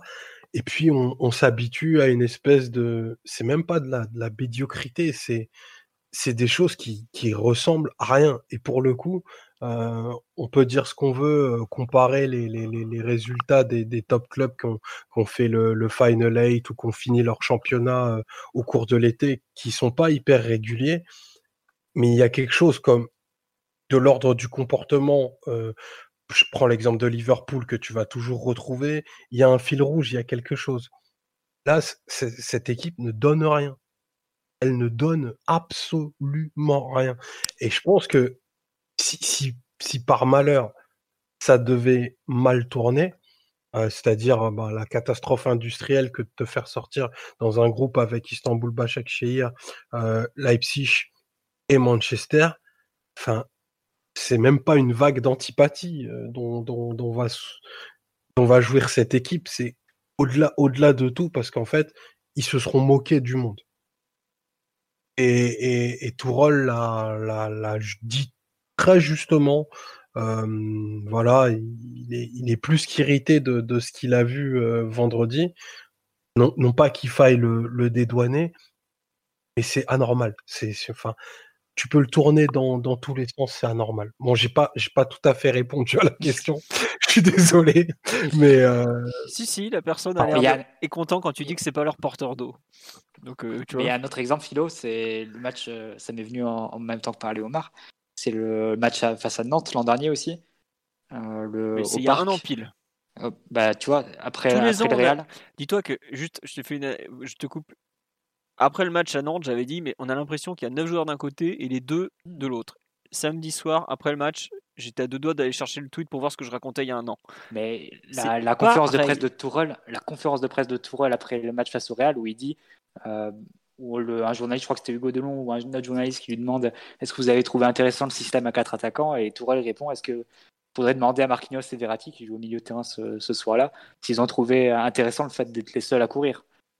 Et et on pourrait même relancer les débats qu'on faisait en 2017, donc à l'arrivée des deux joueurs. On pourrait presque prendre les, podcasts de novembre 2017, où on était encore un peu, euh, nous, on était encore un peu sous le charme devant cette nouvelle production offensive du PSG. On mettait 7 buts euh, face, face au Celtic, face à Monaco, euh, sans la maladresse hein, déjà de, Mbappé à la finition.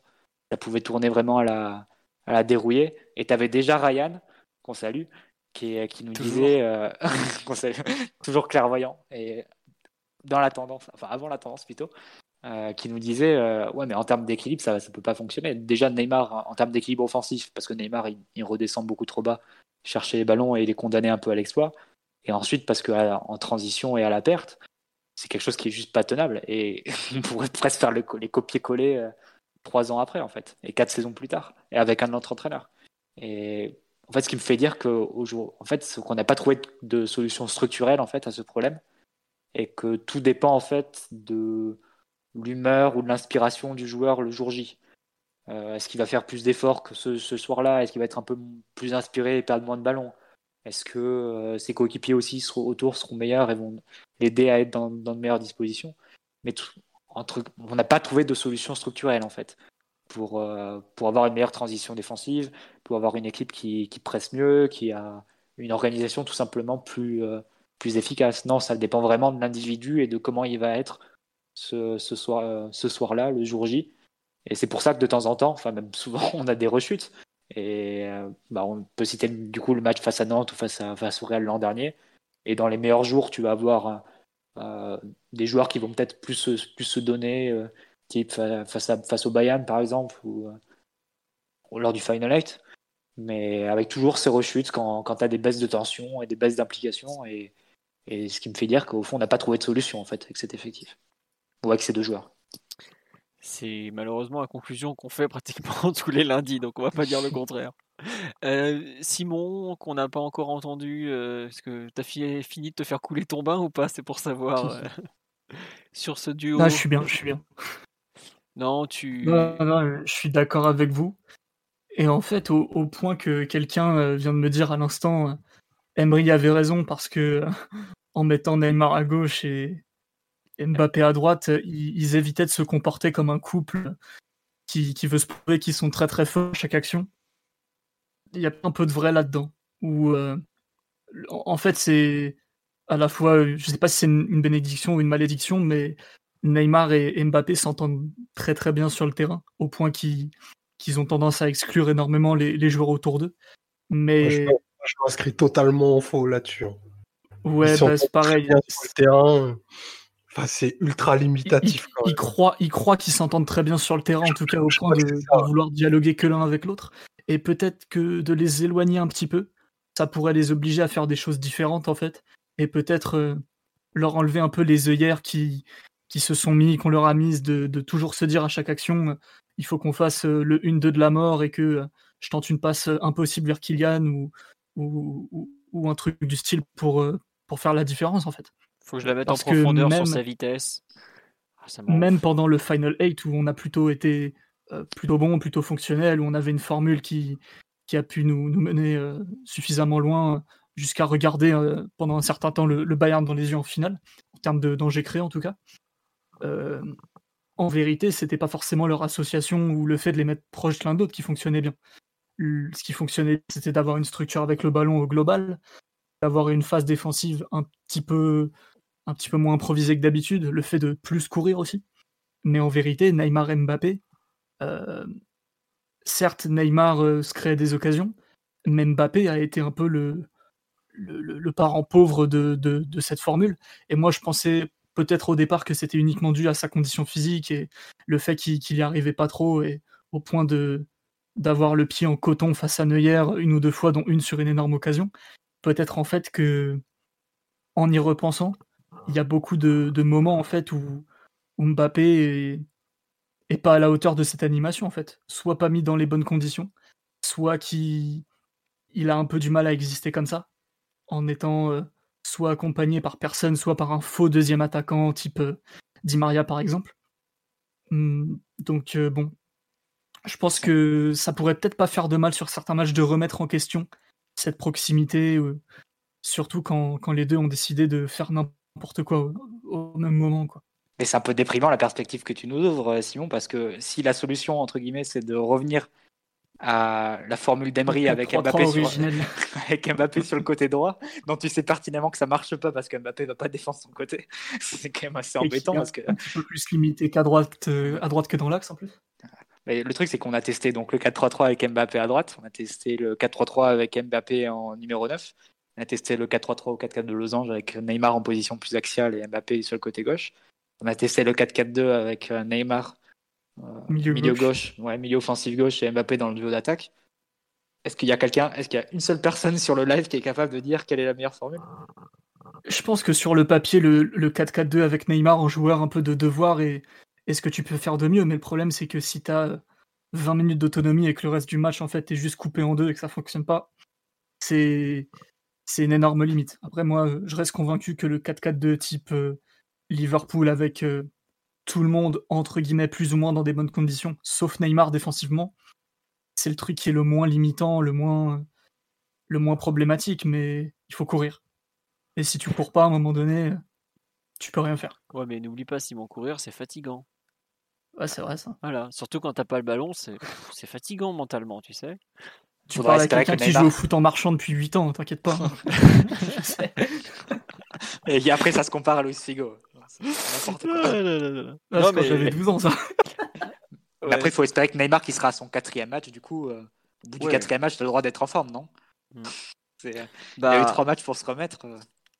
Attends, je, je, te laisse compléter, mais il me semble que l'année dernière, justement, quand il faut vous rappeler qu'il était blessé en novembre quand il revient à Bernabé, au Bernabéu là, il joue, euh, il joue une mi-temps contre Lille. Il démarre remplaçant ce, match-là. il joue une mi-temps contre Lille. Ensuite, il joue euh, une mi-temps. Euh, non, il joue un peu plus contre Lille. Ensuite, il joue une mi-temps à Madrid. Après, il rejoue. il fait le match effroyable de Nantes Et ensuite, le quatrième match, c'est Montpellier, où là, pour le coup, 4-4-2. 4-4-2, il est vraiment très bon. Et ensuite, Non, bah, très, mauvais, très mauvais la première mi-temps face à Montpellier. ouais, j'en gardais plutôt un bon souvenir. Mais ouais, bon, mais il avait du physique. Mais voilà. Mais ce que je veux il, dire, il se réveille, il se réveille le dernier quart d'heure en mettant un coup franc et en réussissant, je crois, l'action qui mène au but d'Icardi, etc. Mais euh, la, la première heure, c'est une succession de pertes de balles face au 5-3-2 euh, d'Erzakarian. Face aux, aux prises individuelles Non. terrifiantes euh, de l'ami Zakarian, je me rappelle. Mais ce que je veux dire surtout, c'est qu'en gros, en 4 matchs, tu peux espérer qu'il retrouve un semblant de, de rythme. quoi. C'est plus dans cette optique que, je, que je vois la chose. Après, Ah, il faut l'espérer. ouais. si- enfin, au bout d'un moment, on peut pas espérer pendant 10 ans qu'il re- qu'il retrouve du rythme. quoi. C'est bien gentil de nous poster des escalopes de poulet sur Instagram, mais bon, au bout d'un moment, euh, si c'est pour t'enfiler une bouteille de rouge avec, euh, lâche le poulet et, arrête le rouge aussi. quoi. Je sais pas, c'est. Je sais pas. J'avoue que c'est ça qui est terrible, c'est que pour mercredi, parce que là, je pense qu'on a un peu fait le tour sur le PSG Bordeaux, on sait déjà qu'on est dépendant aussi un peu de, de leur match euh, aux deux là. Parce que je veux pas être méchant, mais on parle quand même de deux joueurs supérieurs. Si t'es pas capable de mettre un but à une défense centrale composée de Maguire et Lindelof, et Toine Zebe à l'aller qui sera pas là au retour, ou même euh, Wan Bissaka qui est un très bon latéral défensif, mais qui ne reste, ne que Wan Bissaka, pose-toi des questions quand même. Quand tu vois déjà que t'as pas réussi à, à mettre la misère à Sabali Koscielny de 36 ans euh, et, je sais, et Paul Bess, enfin bon, c'est, au d'un moment, faut, faut vous poser des, questions, messieurs. Quoi. Euh, Il a fait sur l'action du péno, c'est tout. C'est une action qui est sur un très très petit espace en fait. C'est pas une action où, où il déborde, il y a une chevauchée ou une prise de un changement de rythme terrifiant. C'est une action un peu euh, un peu de un peu de, de futsal en fait où il, il slalome dans un espace impossible. Mais là physiquement, il faut absolument absolument qu'il qu'il qu'il se reprenne et qu'il revienne plus en forme. Ouais. Parce que de, de ça dépend un peu tout l'édifice collectif. Moi, ça m'étonnerait pas de voir un 4-4-2 avec euh, Neymar à gauche, Kit dans l'axe et euh, Mbappé à ses côtés. Mais c'est une formule qui ne tient que parce que Neymar a décidé et s'est donné les moyens d'être très en forme en fait. ah Qui bah, serait normal pour plein d'autres joueurs, mais bon, au PSG, euh, demander des efforts à certains joueurs, euh, ah bah, c'est est, euh, euh, la merde de toutes les luttes. on est un peu dans la merde là, si je comprends bien, Simon. Je, je veux pas vulgaire, mais si, si on en est à espérer ça, ça, ça part mal, les gars. Je, je, je vais pas vous décevoir, mais ça va mal finir, je crois. Non, On mais n'a pas dit que ça finirait bien. c'est pas faux. pas là pour vendre du rêve, monsieur. Non, mais sur. c'est euh, sérieux. Bon, on- je pense qu'on va passer à, à PSG, euh, à Manchester United PSG justement. Euh, on va attaquer euh, les clés du match, enfin pas les clés du match, pardon, les, les compos. Euh, donc côté parisien, on a évidemment bah, Navas, c'est bon pour le service. Je pense qu'on est tous d'accord pour la ligne défensive. Florenzi, Marquinhos, Kimpembe, probablement, probablement plutôt Baker que Kurzawa ou Diallo, non? Ou, ou certains imaginaient une surprise en défense. euh, Omar, je sais que des fois tu as des options un peu, un peu différentes du, du reste de la population sur la ligne défensive. Tu n'imagines pas le retour de Danilo? C'est une, phrase très inquiétante. que Non, tu mais il y, a- il y a des fois, tu m'as sorti des options tactiques auxquelles je, je n'avais même pas pensé. Donc, est-ce Tu, que tu vas, tu vas inquiéter les parents des gosses qui, qui l'envoient. pas du tout, pas du tout. C'est parce que j'estime qu'il y a des réflexions collectives que auxquelles je ne pense pas tout le temps. Est-ce que tu imagines par exemple le menhir de Porto aligné en défense centrale pour, Non, euh, je, je, je, je, je suis euh, malheureusement je- d'accord sur la, la défense que tu vas aligner. Florenzi, euh, Florenzi, Marquis, Kipembe et, et le et prince d'Amsterdam le prince Amstelodamois. Et vous imaginez J'enterre pas Kurzawa perso. Tu n'enterres pas Kurzawa, Simon, toi? Non, parce que Baker est absolument effroyable depuis 2-3 matchs. Et je pense vraiment que face à United qui va te proposer un petit peu plus que, ce que tu as l'habitude d'affronter, même si ça reste une équipe euh, somme toute euh, moyenne par beaucoup d'aspects, je pense que Baker peut rentrer en mode faillite en fait, comme face à Leipzig, rater une passe sur deux, perdre tous ses ballons et carrément te, te tuer l'équipe euh, pratiquement en fait. Donc euh, Kurzawa qui est un tout petit peu plus habile de ses pieds, peut-être moins en forme et moins fiable euh, au niveau de la concentration par exemple, mais qui va t'offrir beaucoup plus avec le ballon, ça ne m'étonnerait pas de le voir débuter. Après, si le joueur à l'entraînement il est nullissime et hors de forme, ça j'en sais rien. Bah après, là, visiblement, il avait des petits soucis euh, Mm. musculaires, mais ça a l'air d'être bon, parce qu'il était à l'entraînement aujourd'hui. Donc, euh, Et puis, et puis menta- mentalement, il est pas prêt à jouer ce match. c'est- extraordinaire phrase avant Leipzig. Mentalement, il est pas prêt à jouer. Par contre, faut se rappeler qu'au match aller, Kurzawa, il fait un bon match. Donc, euh, ça peut peut-être Mhm. jouer en sa faveur. À voir ce que ça va donner. Une pièce sur Diallo, moi, perso. Petite pièce sur Diallo pour Monsieur Martinelli. Comme Kerrer euh, Liverpool, qui était sorti de, du chapeau. Euh. Oui, oui, comme Kerrer, euh, que- comme arrière gauche, Mathieu, pas Diallo dans l'axe, on est d'accord. Non, Diallo, euh, Diallo arrière gauche. oui. Comme de la même façon que Kerrer était sorti du chapeau en tant qu'arrière droit face à Liverpool à l'époque. Ouais, ouais, je suis. C'est pas bête en réalité. Je Ouais. pense pas que ça arrivera, mais ce serait pas une mauvaise idée.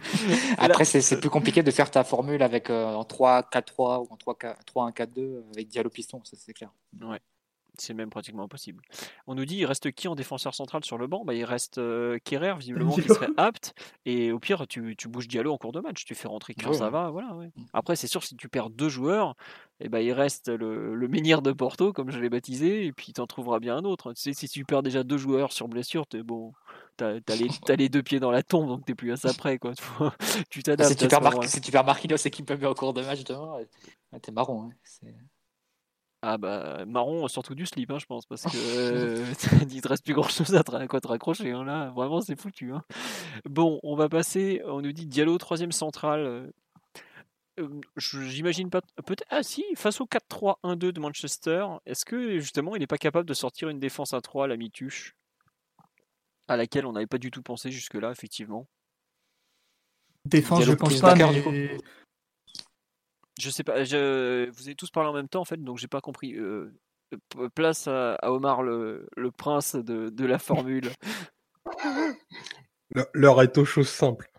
4-4-2. Non, mais je. 4-4-2 avec un milieu qui fait euh, un troisième homme face au pressing de United. Comme ce qu'on a un petit peu essayé de faire ces, ces deux ou trois derniers matchs et, et, et- et pas plus que ça. Je pense que t'es clairement pas en état de recompliquer les choses, de refaire apprendre un nou- de nouvelles formules, un nouveau système à l'équipe. Déjà que nos fondamentaux, on a du mal à les exprimer si en plus on, on est obligé de faire dans, dans, dans l'art contemporain. Je pense que il n'y a, pas- il y a pas mieux pour euh, mettre Manchester dans le sens de la marche, elle qui est une équipe qui fait des choses très simples. Il y a- il y a- il y a une- il y a une- en plus de ça, il y a une notion de résultat absolument fondamentale euh, qui, qui limite la part de, de, créativité sur une équipe qui est déjà en manque de, repères. J'ai un peu de mal à imaginer un, un 3-4-3. Après, pourquoi pas hein, Peut-être que, que Tourelle sans ses hommes et tu peux. Enfin, surtout si tu alignes tes trois meilleurs défenseurs, euh, ça met deux gauchers sur les trois. Donc, euh, c'est un peu, compliqué à, à animer. Donc euh, non, je pense qu'on, je pense qu'on sera en base à 4 euh, demain avec, euh, après-demain pardon, avec euh, avec Danilo qui, à mon avis, euh, sera sera dans l'équation euh, sûrement dès le départ à mon avis. Ah, donc toi, par exemple, tu serais, j'imagine, plutôt 4-3-3 que 4-4-2, si je comprends bien. Avec Danilo qui, par exemple, je serais devant la défense pour, euh, pour protéger un peu l'édifice. Ah, c'est les, c'est les premières sorties. Plus Verratti en fait. C'est, les premières sorties qui, bah, de, de la presse sur le, au moins sur le système, qui parlerait d'un 4-3-3. Donc, si jamais tu, tu pars en 4-3-3, je pense que le, le sacrifié de l'histoire euh, peut être, euh, peut être Paredes. Si tu, si jamais tu décides de faire démarrer Verratti, tu vas, tu vas intégrer Herrera pour, euh, pour ce qu'il t'apporte, au moins de manière supposée, c'est-à-dire un, un volume de course et des compensations euh, latérales que tu ne peux pas nier, mais une grande neutralité avec le ballon. Euh, Danilo en, en mode digue devant ta, ta défense centrale, euh, parce que ben il faut, il va falloir chasser Bruno Fernandez qui, qui s'accorde beaucoup de liberté dans cette euh, dans cette zone là, et du coup euh, Verratti dans un dans un rôle quasiment dans le dans le costume de, de Superman où tu vas faire reposer l'intégralité de ton de ton de ton animation offensive euh, sur ses épaules. Donc c'est une mission éminemment compliquée, mais euh, il y a, y, a de grandes chances- il y a de grandes chances que ce soit la sienne euh, mercredi. Et il y a quelque chose qu'on m'a signalé sur live tout à l'heure. Vous pensez pas, par exemple, que pour, euh, il serait pas capable de mettre euh, Herrera carrément dans l'axe pour, euh, pour suivre un peu Bruno Fernandez Comme, euh, comme quand, la dernière fois qu'on était allé à Manchester, euh, comme Marquinhos, ça a été un peu euh, pratiquement sur en marquage individuel sur Pogba, quoi. Quelque chose dans le genre. Parce que... C'était pas le cas à l'aller en tout cas. Hmm. Il n'y avait pas de, de plan spécifique d'individuel. Mais entre-temps, United joue encore plus avec Fernandez en, dans l'axe, vraiment comme un 10. C'est un, un, truc qu'on voit plus beaucoup. Ah, quoique Danilo avait plutôt bien suivi Fernandez dans mes souvenirs. Bah, c'est parce qu'il était dans, en un contrat dans sa zone. Danilo ouais, était coup, déjà d'un 5-2-1-2. Ouais, à voir. Mais en tout cas, je rejoins Omar sur la présence de Danilo au coup d'envoi. Aussi pour une question de, de coup de pied arrêté. Bah moi, en fait, justement, je me disais, est-ce que c'est pas grâce à ça que Kurzawa, par exemple, va avoir la place de, de backer? Puisque Kurzawa, dans ses qualités, il y a quand même le jeu de tête, on peut pas lui enlever ça. Justement, est-ce que ça te permet pas de laisser Danilo sur le banc de touche au coup d'envoi? Euh, United et. Oui? Excuse-moi, ouais. Kurzawa, il a 0 minutes depuis 10 jours, non? Euh, C'est une bonne remarque, ouais. Après, il l'a fait jouer en Ligue des Champions match aller euh, avec 0 minutes depuis, euh, depuis non, deux mois. Hein. Après, pour des joueurs de cette classe, il n'y a pas besoin de. Hein, pour... Il n'y a pas besoin de rodage, tu vois.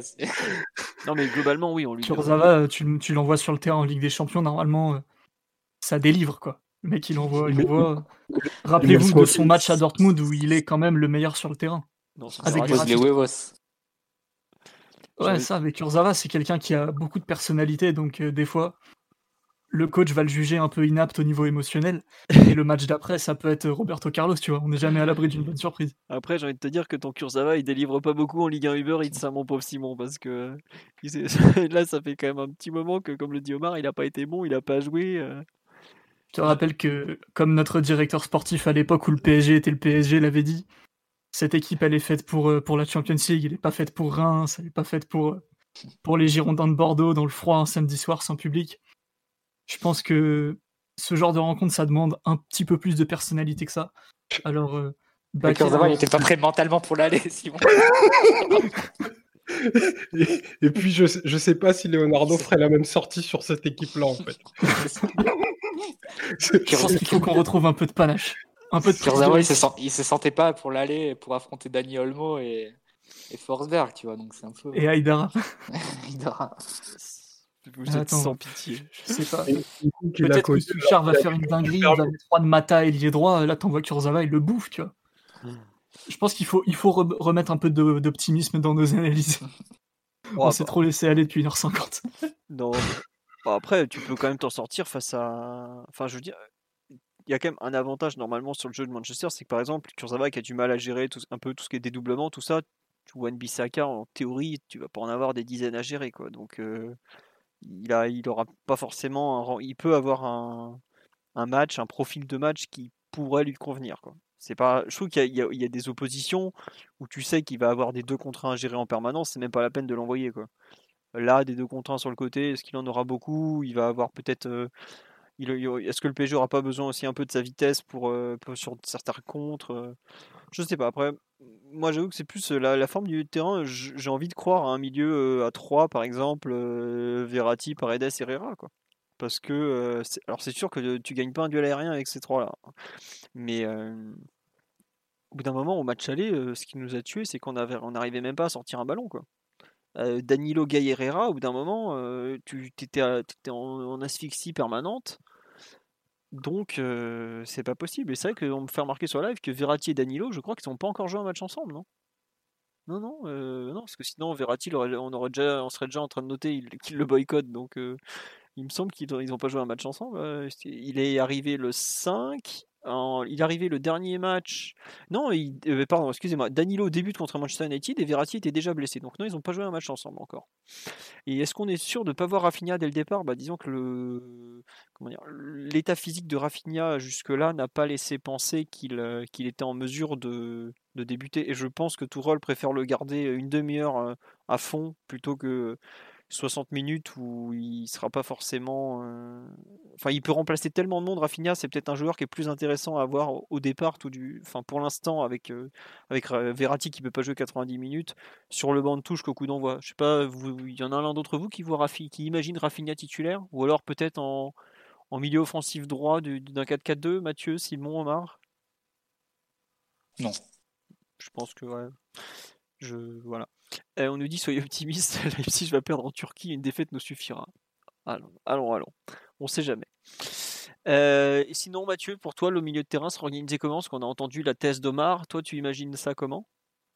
Moi, je partage Omar, Danilo, Herrera et, Verratti. Et eh ben. Je pense que Paredes sera, sera sacrifié. Après, l'autre option, ça peut être de démarrer, comme tu l'as dit, Philo, avec Paredes à la place de Danilo et essayer de prendre l'avantage et faire entrer Danilo en cours de jeu pour, pour blinder. Ça peut être, ça peut être une autre option, mais il faut être confiant sur ta capacité à, prendre l'avantage. Tu as quand même de, de quoi. et surtout que, comme tu sais que Verratti doit sortir en cours de rencontre, si tu commences avec Paredes, Verratti et, et, euh, Herrera, si tu sais que tu dois faire sortir Verratti, ça veut dire que tu fais rentrer Rafinha et tu alignes Paredes, Rafinha, Herrera en cours de rencontre. C'est euh, bon. Ouais, effectivement. Moi, je sais pas, ça me, c'est pas ce qui me choque le plus, c'est le milieu qui finit contre contre Leipzig, par exemple. Quand on passe en 5-3-2, c'est ces trois-là au milieu. Hein. oui, euh, d'accord, mais avec 5 défenseurs derrière. Ah oui, bah après peut-être que Danilo, il rentrera en défense centrale au bout d'un moment. Hmm. Pour envoyer des grands coups de boule euh, qui vont remonter le ballon de 30 mètres. Non, moi je vois, je vois la même animation que face à Leipzig la semaine dernière, avec Danilo entre les centraux et, et Verratti qui prendrait le rôle de Paredes avec Herrera devant la défense. D'accord. Euh, Simon, je, toi, tu vois, tu penses aussi à bah, toi, tu imagines que tu vois plus Paredes débuter, forcément, non? Euh, Je sais pas quelles sont les dernières rumeurs de la presse en fait. Parce que sinon, j'aurais bien vu. Le... entre les deux. Après, euh, j'aurais bien vu le 4-2-2-2 avec euh, un faux double pivot, Paredes Verratti, Herrera plus à droite, Neymar au milieu offensif gauche et, et ensuite tes attaquants et ta ligne défensive. Après, je je mettrais pas ma main au feu qu'on reparte sur les basiques de Leipzig avec euh, la relance à 3, le double pivot et, les, mêmes attaquants que la dernière fois. À voir euh, si avoir un petit peu plus de, répondants quand même. Normalement, avec Verratti, c'est possible. Mais je sais pas si on peut faire l'économie en ce moment d'un peu plus de technique au milieu de terrain, quitte à faire débuter Paredes, le faire sortir lui et Verratti en, fin de match pour faire un truc plus, euh, plus euh, fin de match, quoi, plus blindage avec euh, Rafinha, Danilo et, et Donc euh, je sais pas, je pense que les deux options se tirent bien bourre, même au sein du, staff, dans la tête de Tourol. Mais ouais, pas, spécialement d'avis entre les deux.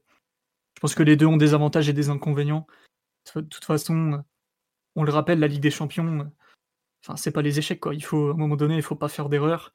Il faut mettre tes occasions, pas en concéder trop éviter euh, avant tout les déconcentrations, les erreurs individuelles, rester collectif et, faire les efforts suffisants. Je pense que ce sera beaucoup plus difficile cette fois-là que quand on était allé à Old Trafford euh, avec une avalanche de blessés euh, il y a presque deux ans. Donc bon. Ouais. On va voir. Et en attaque, vous pensez Neymar, Mbappé et finalement Di Maria ou pas Di Maria par rapport à ces matchs du moment ou une autre surprise euh, quoique en ce moment il n'y a plus beaucoup de joueurs disponibles. Hein. Je pense en fait il y a un truc auquel l'absence d'Icardi et Sarabia globalement je trouve te, tue tout projet de 4-4-2 en fait parce que bah t'as pas de quoi avoir euh, tu vas avoir un joueur offensif sur le banc avec euh, ou Di Maria et puis c'est pratiquement tout quoi. Donc je me demande qui sera un peu le sacrifié de l'attaque J'espère que ce sera pas Keane, parce que pour moi, c'est le seul qui mérite vraiment de jouer. Et j'ose espérer qu'on va avoir le courage de jouer avec, par exemple, bah, Keane en un peu faux ailier droit, un peu le rôle qu'il a en, sélection italienne sous, avec Mancini, un, rôle de, puncher, parce que voilà, il, joue, il se retrouverait face à Alex Telles et Maguire. C'est quand même pas des joueurs très rapides. Il est quand même capable de les enfoncer physiquement, surtout Alex Telles, qui est même pas sûr de jouer d'ailleurs. J'espère qu'on verra, euh, euh, qu'on aura, qu'on aura, enfin, j'ai pas envie de, sacrifier Dimara dans le sens, euh, c'est lui qu'il faut virer de façon absolue.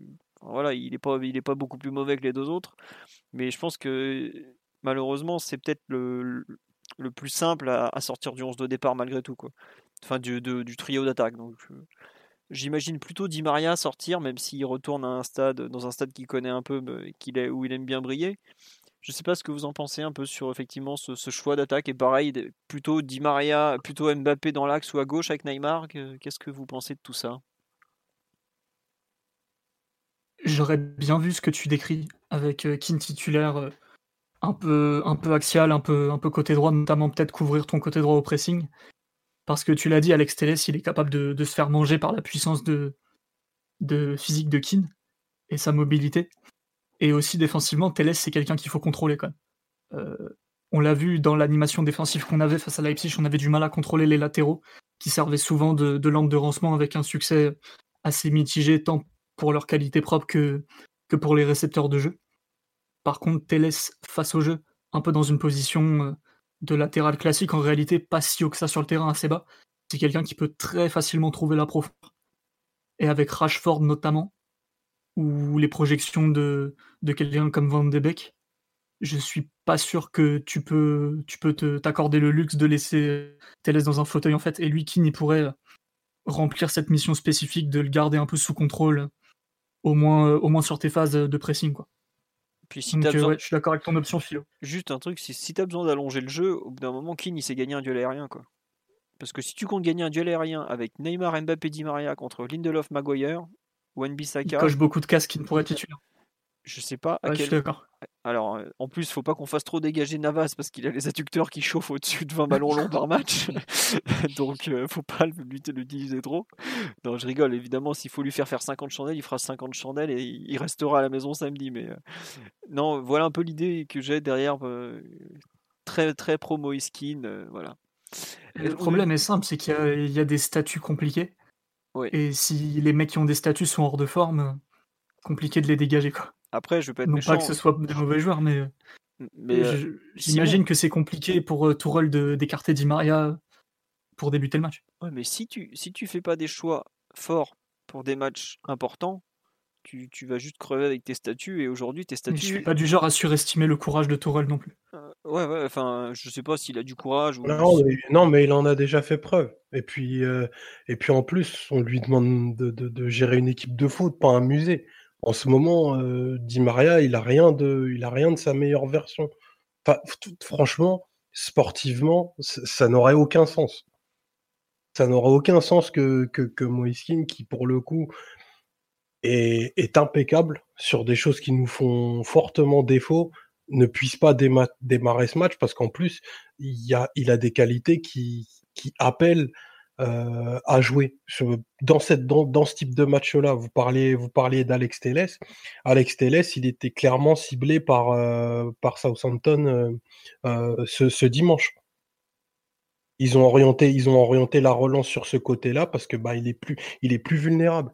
Et ça, si Di Maria ne, ne, travaille pas, après je sais qu'on qu'on parle beaucoup de, de l'aspect contre-effort, du, du jeu sans ballon, mais si, si t'es pas capable d'animer ça et, d'appuyer sur ce côté de Manchester où ils sont clairement moins outillés, eh ben il faut pas jouer ou il faut jouer moins de minutes. C'est pas toujours Keane qui doit qui doit subir ça parce que messieurs ont, ont des statuts. Enfin, bien sûr, ok, mais à un moment, ce match-là, on peut pas passer à côté. Euh, même si même si le résultat de Leipzig nous était favorable, en fait, on se doit de faire une bonne performance. Je, suis entièrement d'accord avec toi. On nous dit un autre choix, c'est Neymar out. Non, mais on l'a pas fait jouer trois matchs pour qu'il soit en forme. Et Moi, j'avais un autre choix encore, mais si je le propose. ah là là, explique-nous. N'oublie pas la théorie Mbappé qui rentre à la 60e pour dynamiser le jeu. Écoute, euh, Philo se plaignait de l'absence de ressources euh, ah bah offensives en sortie de vent. Donc, euh. Ah bah alors là, s'il fait ça et qu'on perd le match, je peux te dire que l'autre, il va lui dire Tu vois ma prolongation, bah, tu peux l'oublier. Messieurs, il est temps de jouer un football liquide. Je propose de mettre que des milieux de terrain et on fait rentrer aucun attaquant avant la 60e. Non, mais après, c'est compliqué parce que Kin, tu parles sur le côté, ok, mais ça te. Enfin, après, il faut déjà voir si qui mettent dans l'axe du coup. Oui. Parce que si tu mets si tu mets Mbappé, il sera pas plus à l'aise face à Maguire et, Lindelof. Donc c'est dommage ah de ne pas utiliser Keane vraiment au duel avec les, les deux attaquants, vu que c'est c'est lui qui serait avec les deux défenseurs, pardon, vu que c'est lui qui est le plus à même de, de s'en sortir dans ce dans ce type de situation. Mais après, c'est vrai que ça entraîne des des conséquences. Après, il faudrait sortir soit Mbappé, soit Neymar. Je doute que ce soit dans les plans, donc. Euh, après, est-ce que tu peux mettre Keane en avant-centre et décaler Mbappé sur le côté? Mais là encore, c'est un peu à tes risques et périls. Il hein. faudrait que Herrera, qui jouera relayeur droit sans doute, fasse le milieu euh, qui couvre sur le côté, mais du coup, il faudra que Neymar fasse le quatrième milieu en phase défensive aussi. Tout ça, c'est assez compliqué. hein. Il n'y a pas de solution qui, qui semble complètement naturelle, même en sortant Di Maria, parce que ça pose. Tu sors Di Maria, tu rajoutes un attaquant. Donc, euh, quelque part, tu te compliques encore plus la tâche au moment d'équilibrer ton équipe en phase défensive. Donc, c'est euh, un peu ça la, la difficulté de, la tâche. Mais je vous rejoins. hein. Des, des quatre, c'est Keane qui mérite le plus de jouer. Et ce serait, serait encore plus dommage si en plus ton, ton plan de jeu passe par un jeu assez direct comme on l'a vu face à Leipzig parce que supposément tu n'as pas le niveau physique pour tenir des, des matchs très rythmés et donc tu, tu te protèges en te mettant vraiment devant ton but et à ce moment-là la présence de Keane devient encore plus, euh, encore plus indispensable. Maintenant comment tu t'arrives à la, à la mélanger, à la mixer avec la présence des, des deux autres?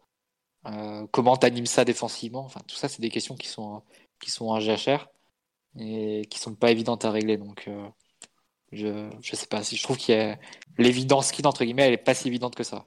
Ah, elle est pas. Non, mais on est d'accord. Mais pas un truc tout bête, par exemple, c'est Je pense que ça implique, hein, pas pour son niveau à lui, bien sûr. Bien sûr, mais par exemple, un truc tout bête, au PSG, il a jamais joué côté droit, tu vois. Il, s'y excentre naturellement en cours de match parce qu'il a besoin de toucher le ballon, parce qu'il, en plus quand il part sur le côté droit, qui commence à accélérer, c'est un tank. Honnêtement, pour l'arrêter, c'est pratiquement impossible.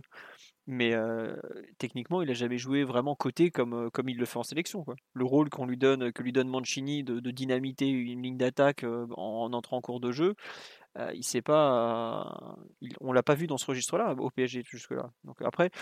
Tourelle est aussi capable sur un match comme ça de surprendre et de faire des choix qu'on n'attend pas. Quoi. Mais, je sais que plus j'entends nos arguments sur, euh, sur Keane, tout ça, plus j'imagine en fait euh, le, le 4-4-2 avec euh, effectivement Herrera en milieu offensif droit, Neymar à gauche, et puis derrière tu mets genre, je sais pas, soit Paredes, soit Verratti, plus Danilo quoi en fait. Un truc un peu, un peu dans ce style-là qui, qui te permet d'avoir, bon bah t'auras pas Di Maria, mais au pire tu le feras rentrer en cours de match pour, pour revenir au score et tu ça te permet d'avoir Mbappé dans une attaque à deux, ça te permet d'avoir un, des deux, des cartouches sur le banc entre Paredes et, et Verratti, un, truc dans le genre quoi. Ou Rafinha, enfin, t'as as beaucoup plus, de- j'ai envie de te dire, t'as beaucoup plus de possibilités pour t'adapter en cours de match en fait. Et est-ce que c'est pas finalement le, but, sachant qu'on n'a pas une équipe qui a 90 minutes dans les jambes? C'est une question qui va se poser. Je, je me demande en fait si on va tenter d'avoir un, un peu la meilleure équipe au coup d'envoi ou un peu le, le plus de possibilités de, de faire évoluer le match selon nos besoins. Parce que ce- je trouve selon ce- cette approche, tu joues pas du tout de la même façon à- face à Manchester. Et il y a un truc tout con aussi, c'est est-ce que Manchester va jouer euh, à 3 derrière, comme il l'avait fait au match Mhm. aller, ou pas? Euh, Manchester a quand même un gros problème, c'est qu'ils n'ont pas Zebe en défense centrale, qui est quand même le défenseur le plus rapide, qui avait très bien géré la vitesse de Mbappé. Gérer la vitesse de Mbappé avec Maguire et Lindelof, c'est pas tout à fait la même histoire Est-ce quand qu'- même. est-ce qu'ils ont, est-ce qu'ils ont Luke Shaw qui avait muselé, qui avait muselé notre attaque? Bah non, parce que Luke Shaw, il, est, il absent depuis un mois et il avait, il avait, euh, il, est, il a à peine repris l'entraînement, donc euh, autant dire qu'il est hors de forme, quoi. Mais non, il y, a- il y a beaucoup d'interrogations, je trouve aussi par rapport à la forme que va prendre United. United, faut pas oublier qu'un match nul leur suffit pour se qualifier. eux. Vu comme C'est ça. C'est- c'est c'est tout con, mais c'est- c'est c'est vrai. hein. Alors après, s'ils font match nul là, ils ont encore un. Enfin, s'ils veulent assurer la première place, ils gagnent là et c'est fait. Quoique, enfin, pas- oui, c'est fait parce que comme ils ont gagné 5-0 contre Leipzig, même après, s'ils perdaient là-bas, la différence de but particulière est largement en leur faveur. Mais euh, est-ce qu'ils vont avoir une approche plutôt prudente ou pas? Est-ce qu'il faut au contraire leur laisser le ballon le plus possible Je trouve que United, c'est une équipe qui, a quand même un peu des idées vaguement claires, mais qui est quand même pas très très facile à lire. Et je suis pas sûr que. Je pense que c'est une équipe qui est pas non plus assez mûre dans son football pour être un peu le cul entre deux chaises. Est-ce que c'est pas justement quelque chose que tu as intérêt à faire? Euh, J'ai pas pu voir en entier le match à Southampton là, ce, dimanche. Omar, toi qui l'as vu, qu'est-ce que tu en as pensé un peu? Où ils en sont à ce moment-là? En ce moment, pardon. Ah, Il y a, eu deux Manchester euh, très distincts. Euh, Southampton, ils, avaient un système duquel ils n'ont pas dérogé.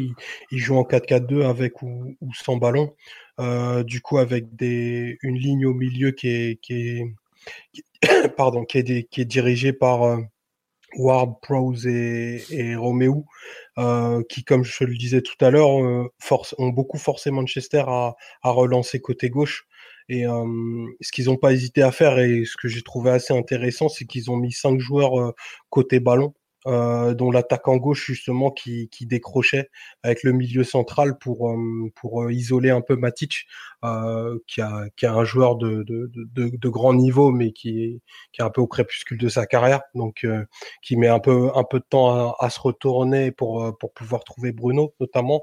Donc ça, je pense que c'est vraiment, c'est vraiment quelque chose à, à faire et quelque chose de nécessaire. Il y a aussi quelque chose, quelque chose à explorer, c'est l'espace euh, que tu as du coup entre Bruno Fernandez, Fred et Matic. C'est vraiment une zone euh, qui est attaquable si tu joues avec un, second attaquant parce que bah, en fait c'est un espèce de, triangle avec euh, avec Bruno en, pointe haute, mais il est il est sur des positions tellement hautes que ça donne ça peut donner beaucoup beaucoup de 1 contre 1 dans cette dans cette zone là. Après euh, Manchester, ils ont, ils ont démarré, je pense, en, première mi-temps euh, avec un espèce de, de 4-4-2 logange, euh, pas super, euh, pas super lisible avec euh, avec le ballon et plutôt ils, ont plutôt défendu en 4-3-3. Et ce qui est intéressant, au-delà au-delà de l'entrée de, Cavani, c'est ce qu'ils ont fait en deuxième mi-temps euh, que je pense on peut retrouver euh, contre le PSG parce que Leipzig avait essayé de le faire également, c'est de faire euh, beaucoup de combinaisons rapides dans le cœur du jeu pour pouvoir lancer trois ou quatre, joueurs sur des grandes courses vers le but. Donc c'est ce qu'ils ont beaucoup fait avec Van de Beek, Rashford, Cavani et, toujours toujours Bruno, qui leur a permis de, de, gagner des mètres, de jouer des, des 1 contre 1 et de, et de trouver aussi Wan Bissaka lancé, euh, qui a pu arroser de centre.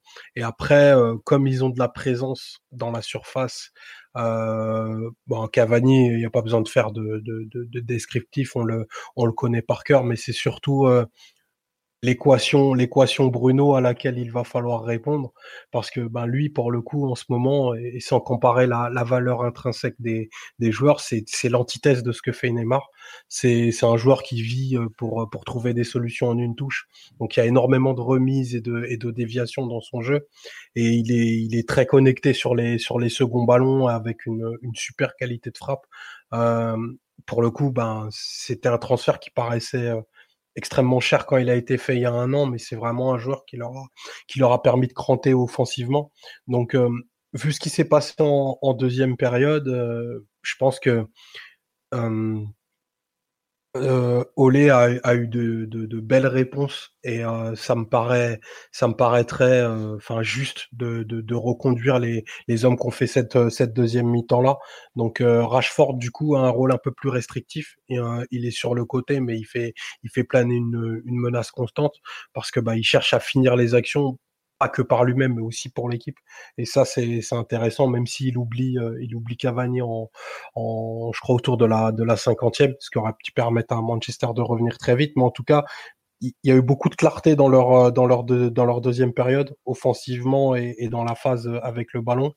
Euh, après euh, voilà moi j'ai vraiment noté euh, Fred Matic qui, qui sont assez bas du coup qui qui protègent un peu un peu Lindelof qui, qui est un défenseur que je trouve assez assez friable et propice à l'erreur mais euh, vraiment Bruno extrêmement extrêmement impressionnant de par la la vitalité la créativité euh, qui, qui donne aux actions et surtout il tue jamais le ballon. Il fait vivre toutes les toutes les actions.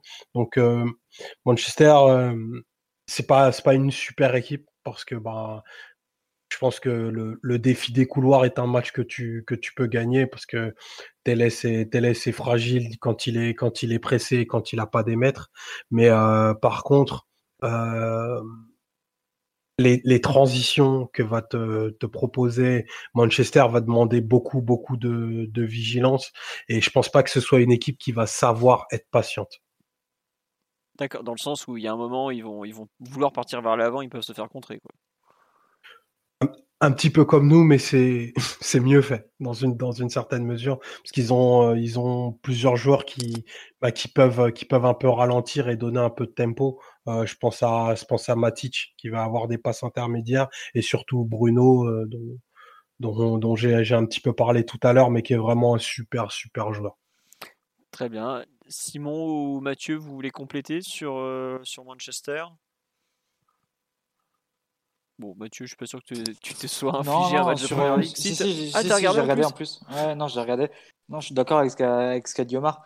La, la, question sur le match de demain, c'est c'est aussi ce que doivent venir chercher les deux équipes. Et, et tu disais, est-ce que United peut, peut t'offrir des transitions ou pas?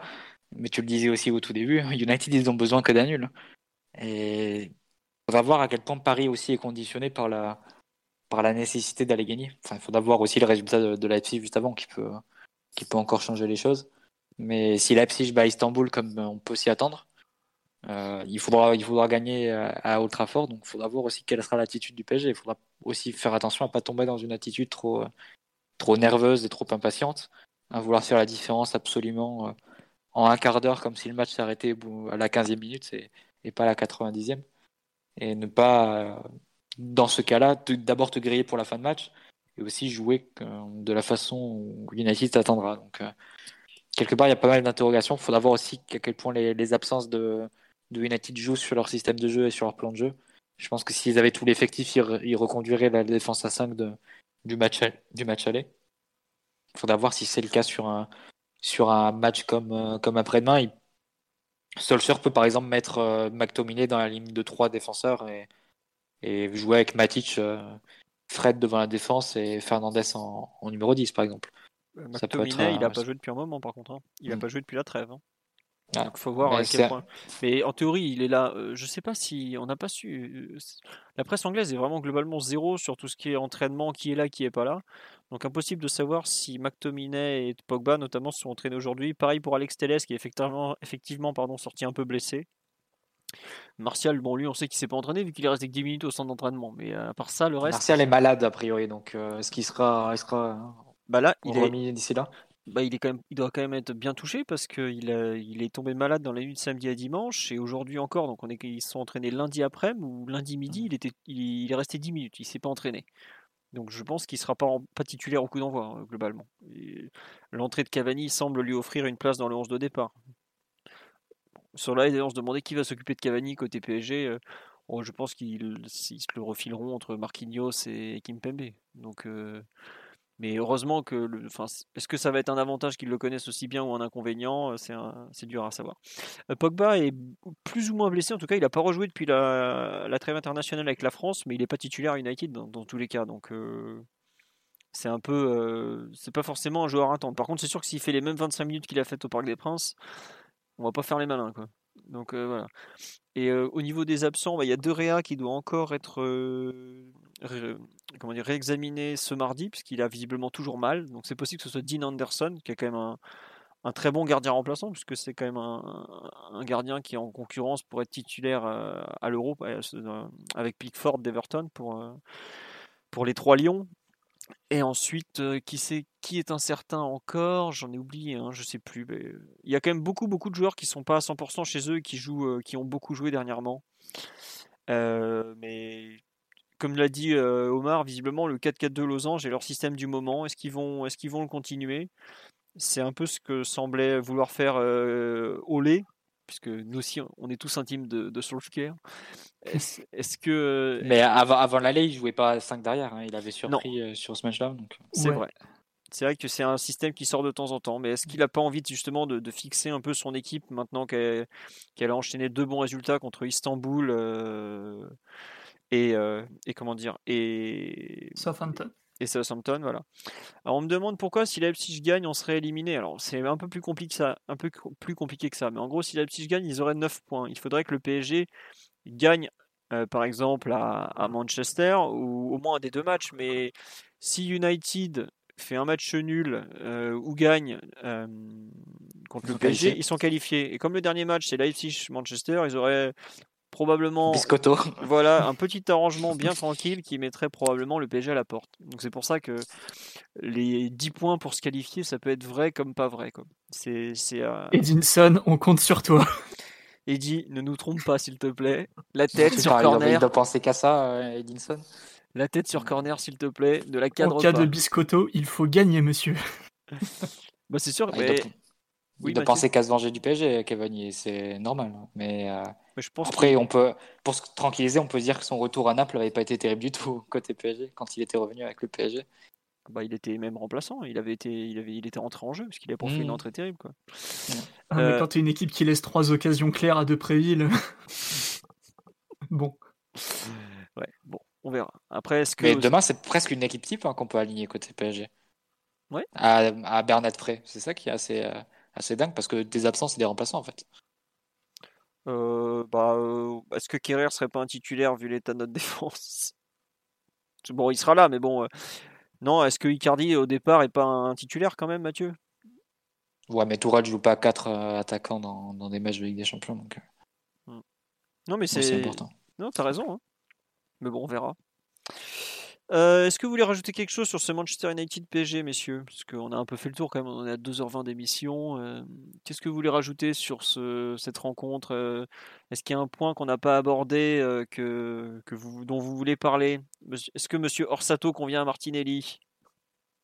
Écoute, c'est une référence hein, en Europe maintenant. Il me semble que le c'est pas le celui qui choisit les arbitres à l'UFA, c'est pas un Italien? C'est pas. Rizzoli peut-être? Je sais pas. Un peu, c'est peut-être lui, oui, t'as Ah, raison. il, il tire pas au sort les arbitres un peu selon les rencontres? Non, il tire pas au sort. Non, non, non, il tire pas au sort. Bah non, parce que tu as des enjeux. euh, Ils savent très bien que par rapport aux enjeux, ils envoient des arbitres plus ou moins importants. par Non, bah là rapport il a- à- ils ont mis un, un arbitre très expérimenté. euh. Voilà. Ils ont mis un crack parce que c'est un gros match, quoi. C'est comme ça. Ok. ouais. Non, non, mais voilà. C'est tout. Non, euh, tant mieux. On, nous dit honnêtement, si on n'a pas un grand Navas, on est cuit. Bah, ah oui, bah ça c'est sûr que si Kyler Navas déjà n'est pas là, parce que bon, il est apte visiblement, donc ça devrait le faire, mais oui. Enfin, globalement, tu gagnes pas à, à comment ça s'appelle? À Old Trafford. Si t'es pas dans un bon jour et une bonne équipe, voire les deux. Euh, voilà. Donc euh, c'est comme ça. Tu... Le PSG de, de Tourelle avait quand même été un- une grande équipe en, en février 2019, avant d'être une équipe pitoyable au match retour. Il faut espérer la même chose. Donc euh, voilà. Euh, Omar, tu, on me demande un, mot pour euh, Pape Bouba Diop. Tu, veux ajouter quelque chose? Le malheureux Pape Bouba Diop qui a, qui a été un des grands milieux de terrain de Ligue 1 au début du 21e siècle. Qu'est-ce que. Ah, bah, difficile, hein. Difficile. À, paix à son âme. Condoléances euh, pour toute sa famille. Moi, il, restera associé à l'un de mes plus grands souvenirs de, de foot. Euh, ce but, ce but contre la France, notamment. Et euh, ouais, une nouvelle un peu, un peu terrible. Enfin, je sais pas trop, pas trop quoi dire. Je suis pas le plus légitime pour en, pour en parler, mais c'est déjà une semaine difficile pour le football et on n'avait pas besoin de ça. Voilà, ce sera tout pour nos amis sénégalais qui nous écoutent. On lui souhaite effectivement un bon repos désormais à ce pauvre euh, Pape Bouba Diop. On reviendra sur ce Manchester United PSG pour revenir au PSG et au match qui arrive normalement jeudi soir. Donc ce sera probablement, je sais pas encore l'heure, faudra vérifier sur le site. Et voilà, d'ici là, on aura les conférences de presse, les compos qui vont se préciser ou pas, puisque dernièrement, euh, les compos n'ont pas toujours été celles annoncées. Tourelle a beaucoup joué avec la presse sur les matchs européens, donc on verra. Euh, et on vous souhaite une bonne soirée à tous, donc. On espère que ça vous a plu. N'hésitez pas, si vous avez, aimé, à mettre un pouce bleu, une bonne note, ou je ne sais par quel. euh, biais vous écouterez ou vous écoutez ce, ce podcast. Mais en tout cas, on espère qu'on a répondu sur tout. Voilà, on vous souhaite une bonne soirée à tous et on vous dit à très bientôt. Au revoir tout le monde. Ciao. Ciao. Ciao, bon match. Flexibility is great. That's why there's yoga. Flexibility for your insurance coverage is great too. That's why there's United Healthcare Insurance Plans. Underwritten by Golden Rule Insurance Company, United Healthcare Insurance Plans offer flexible, budget friendly coverage for medical, vision, dental, and more. One of these plans may be right for you if you're, say, between jobs, coming off your parents' plan, turning a side hustle into a full hustle, or even missed open enrollment. Want more flexibility? Find out more about United Healthcare Insurance Plans at uh1.com.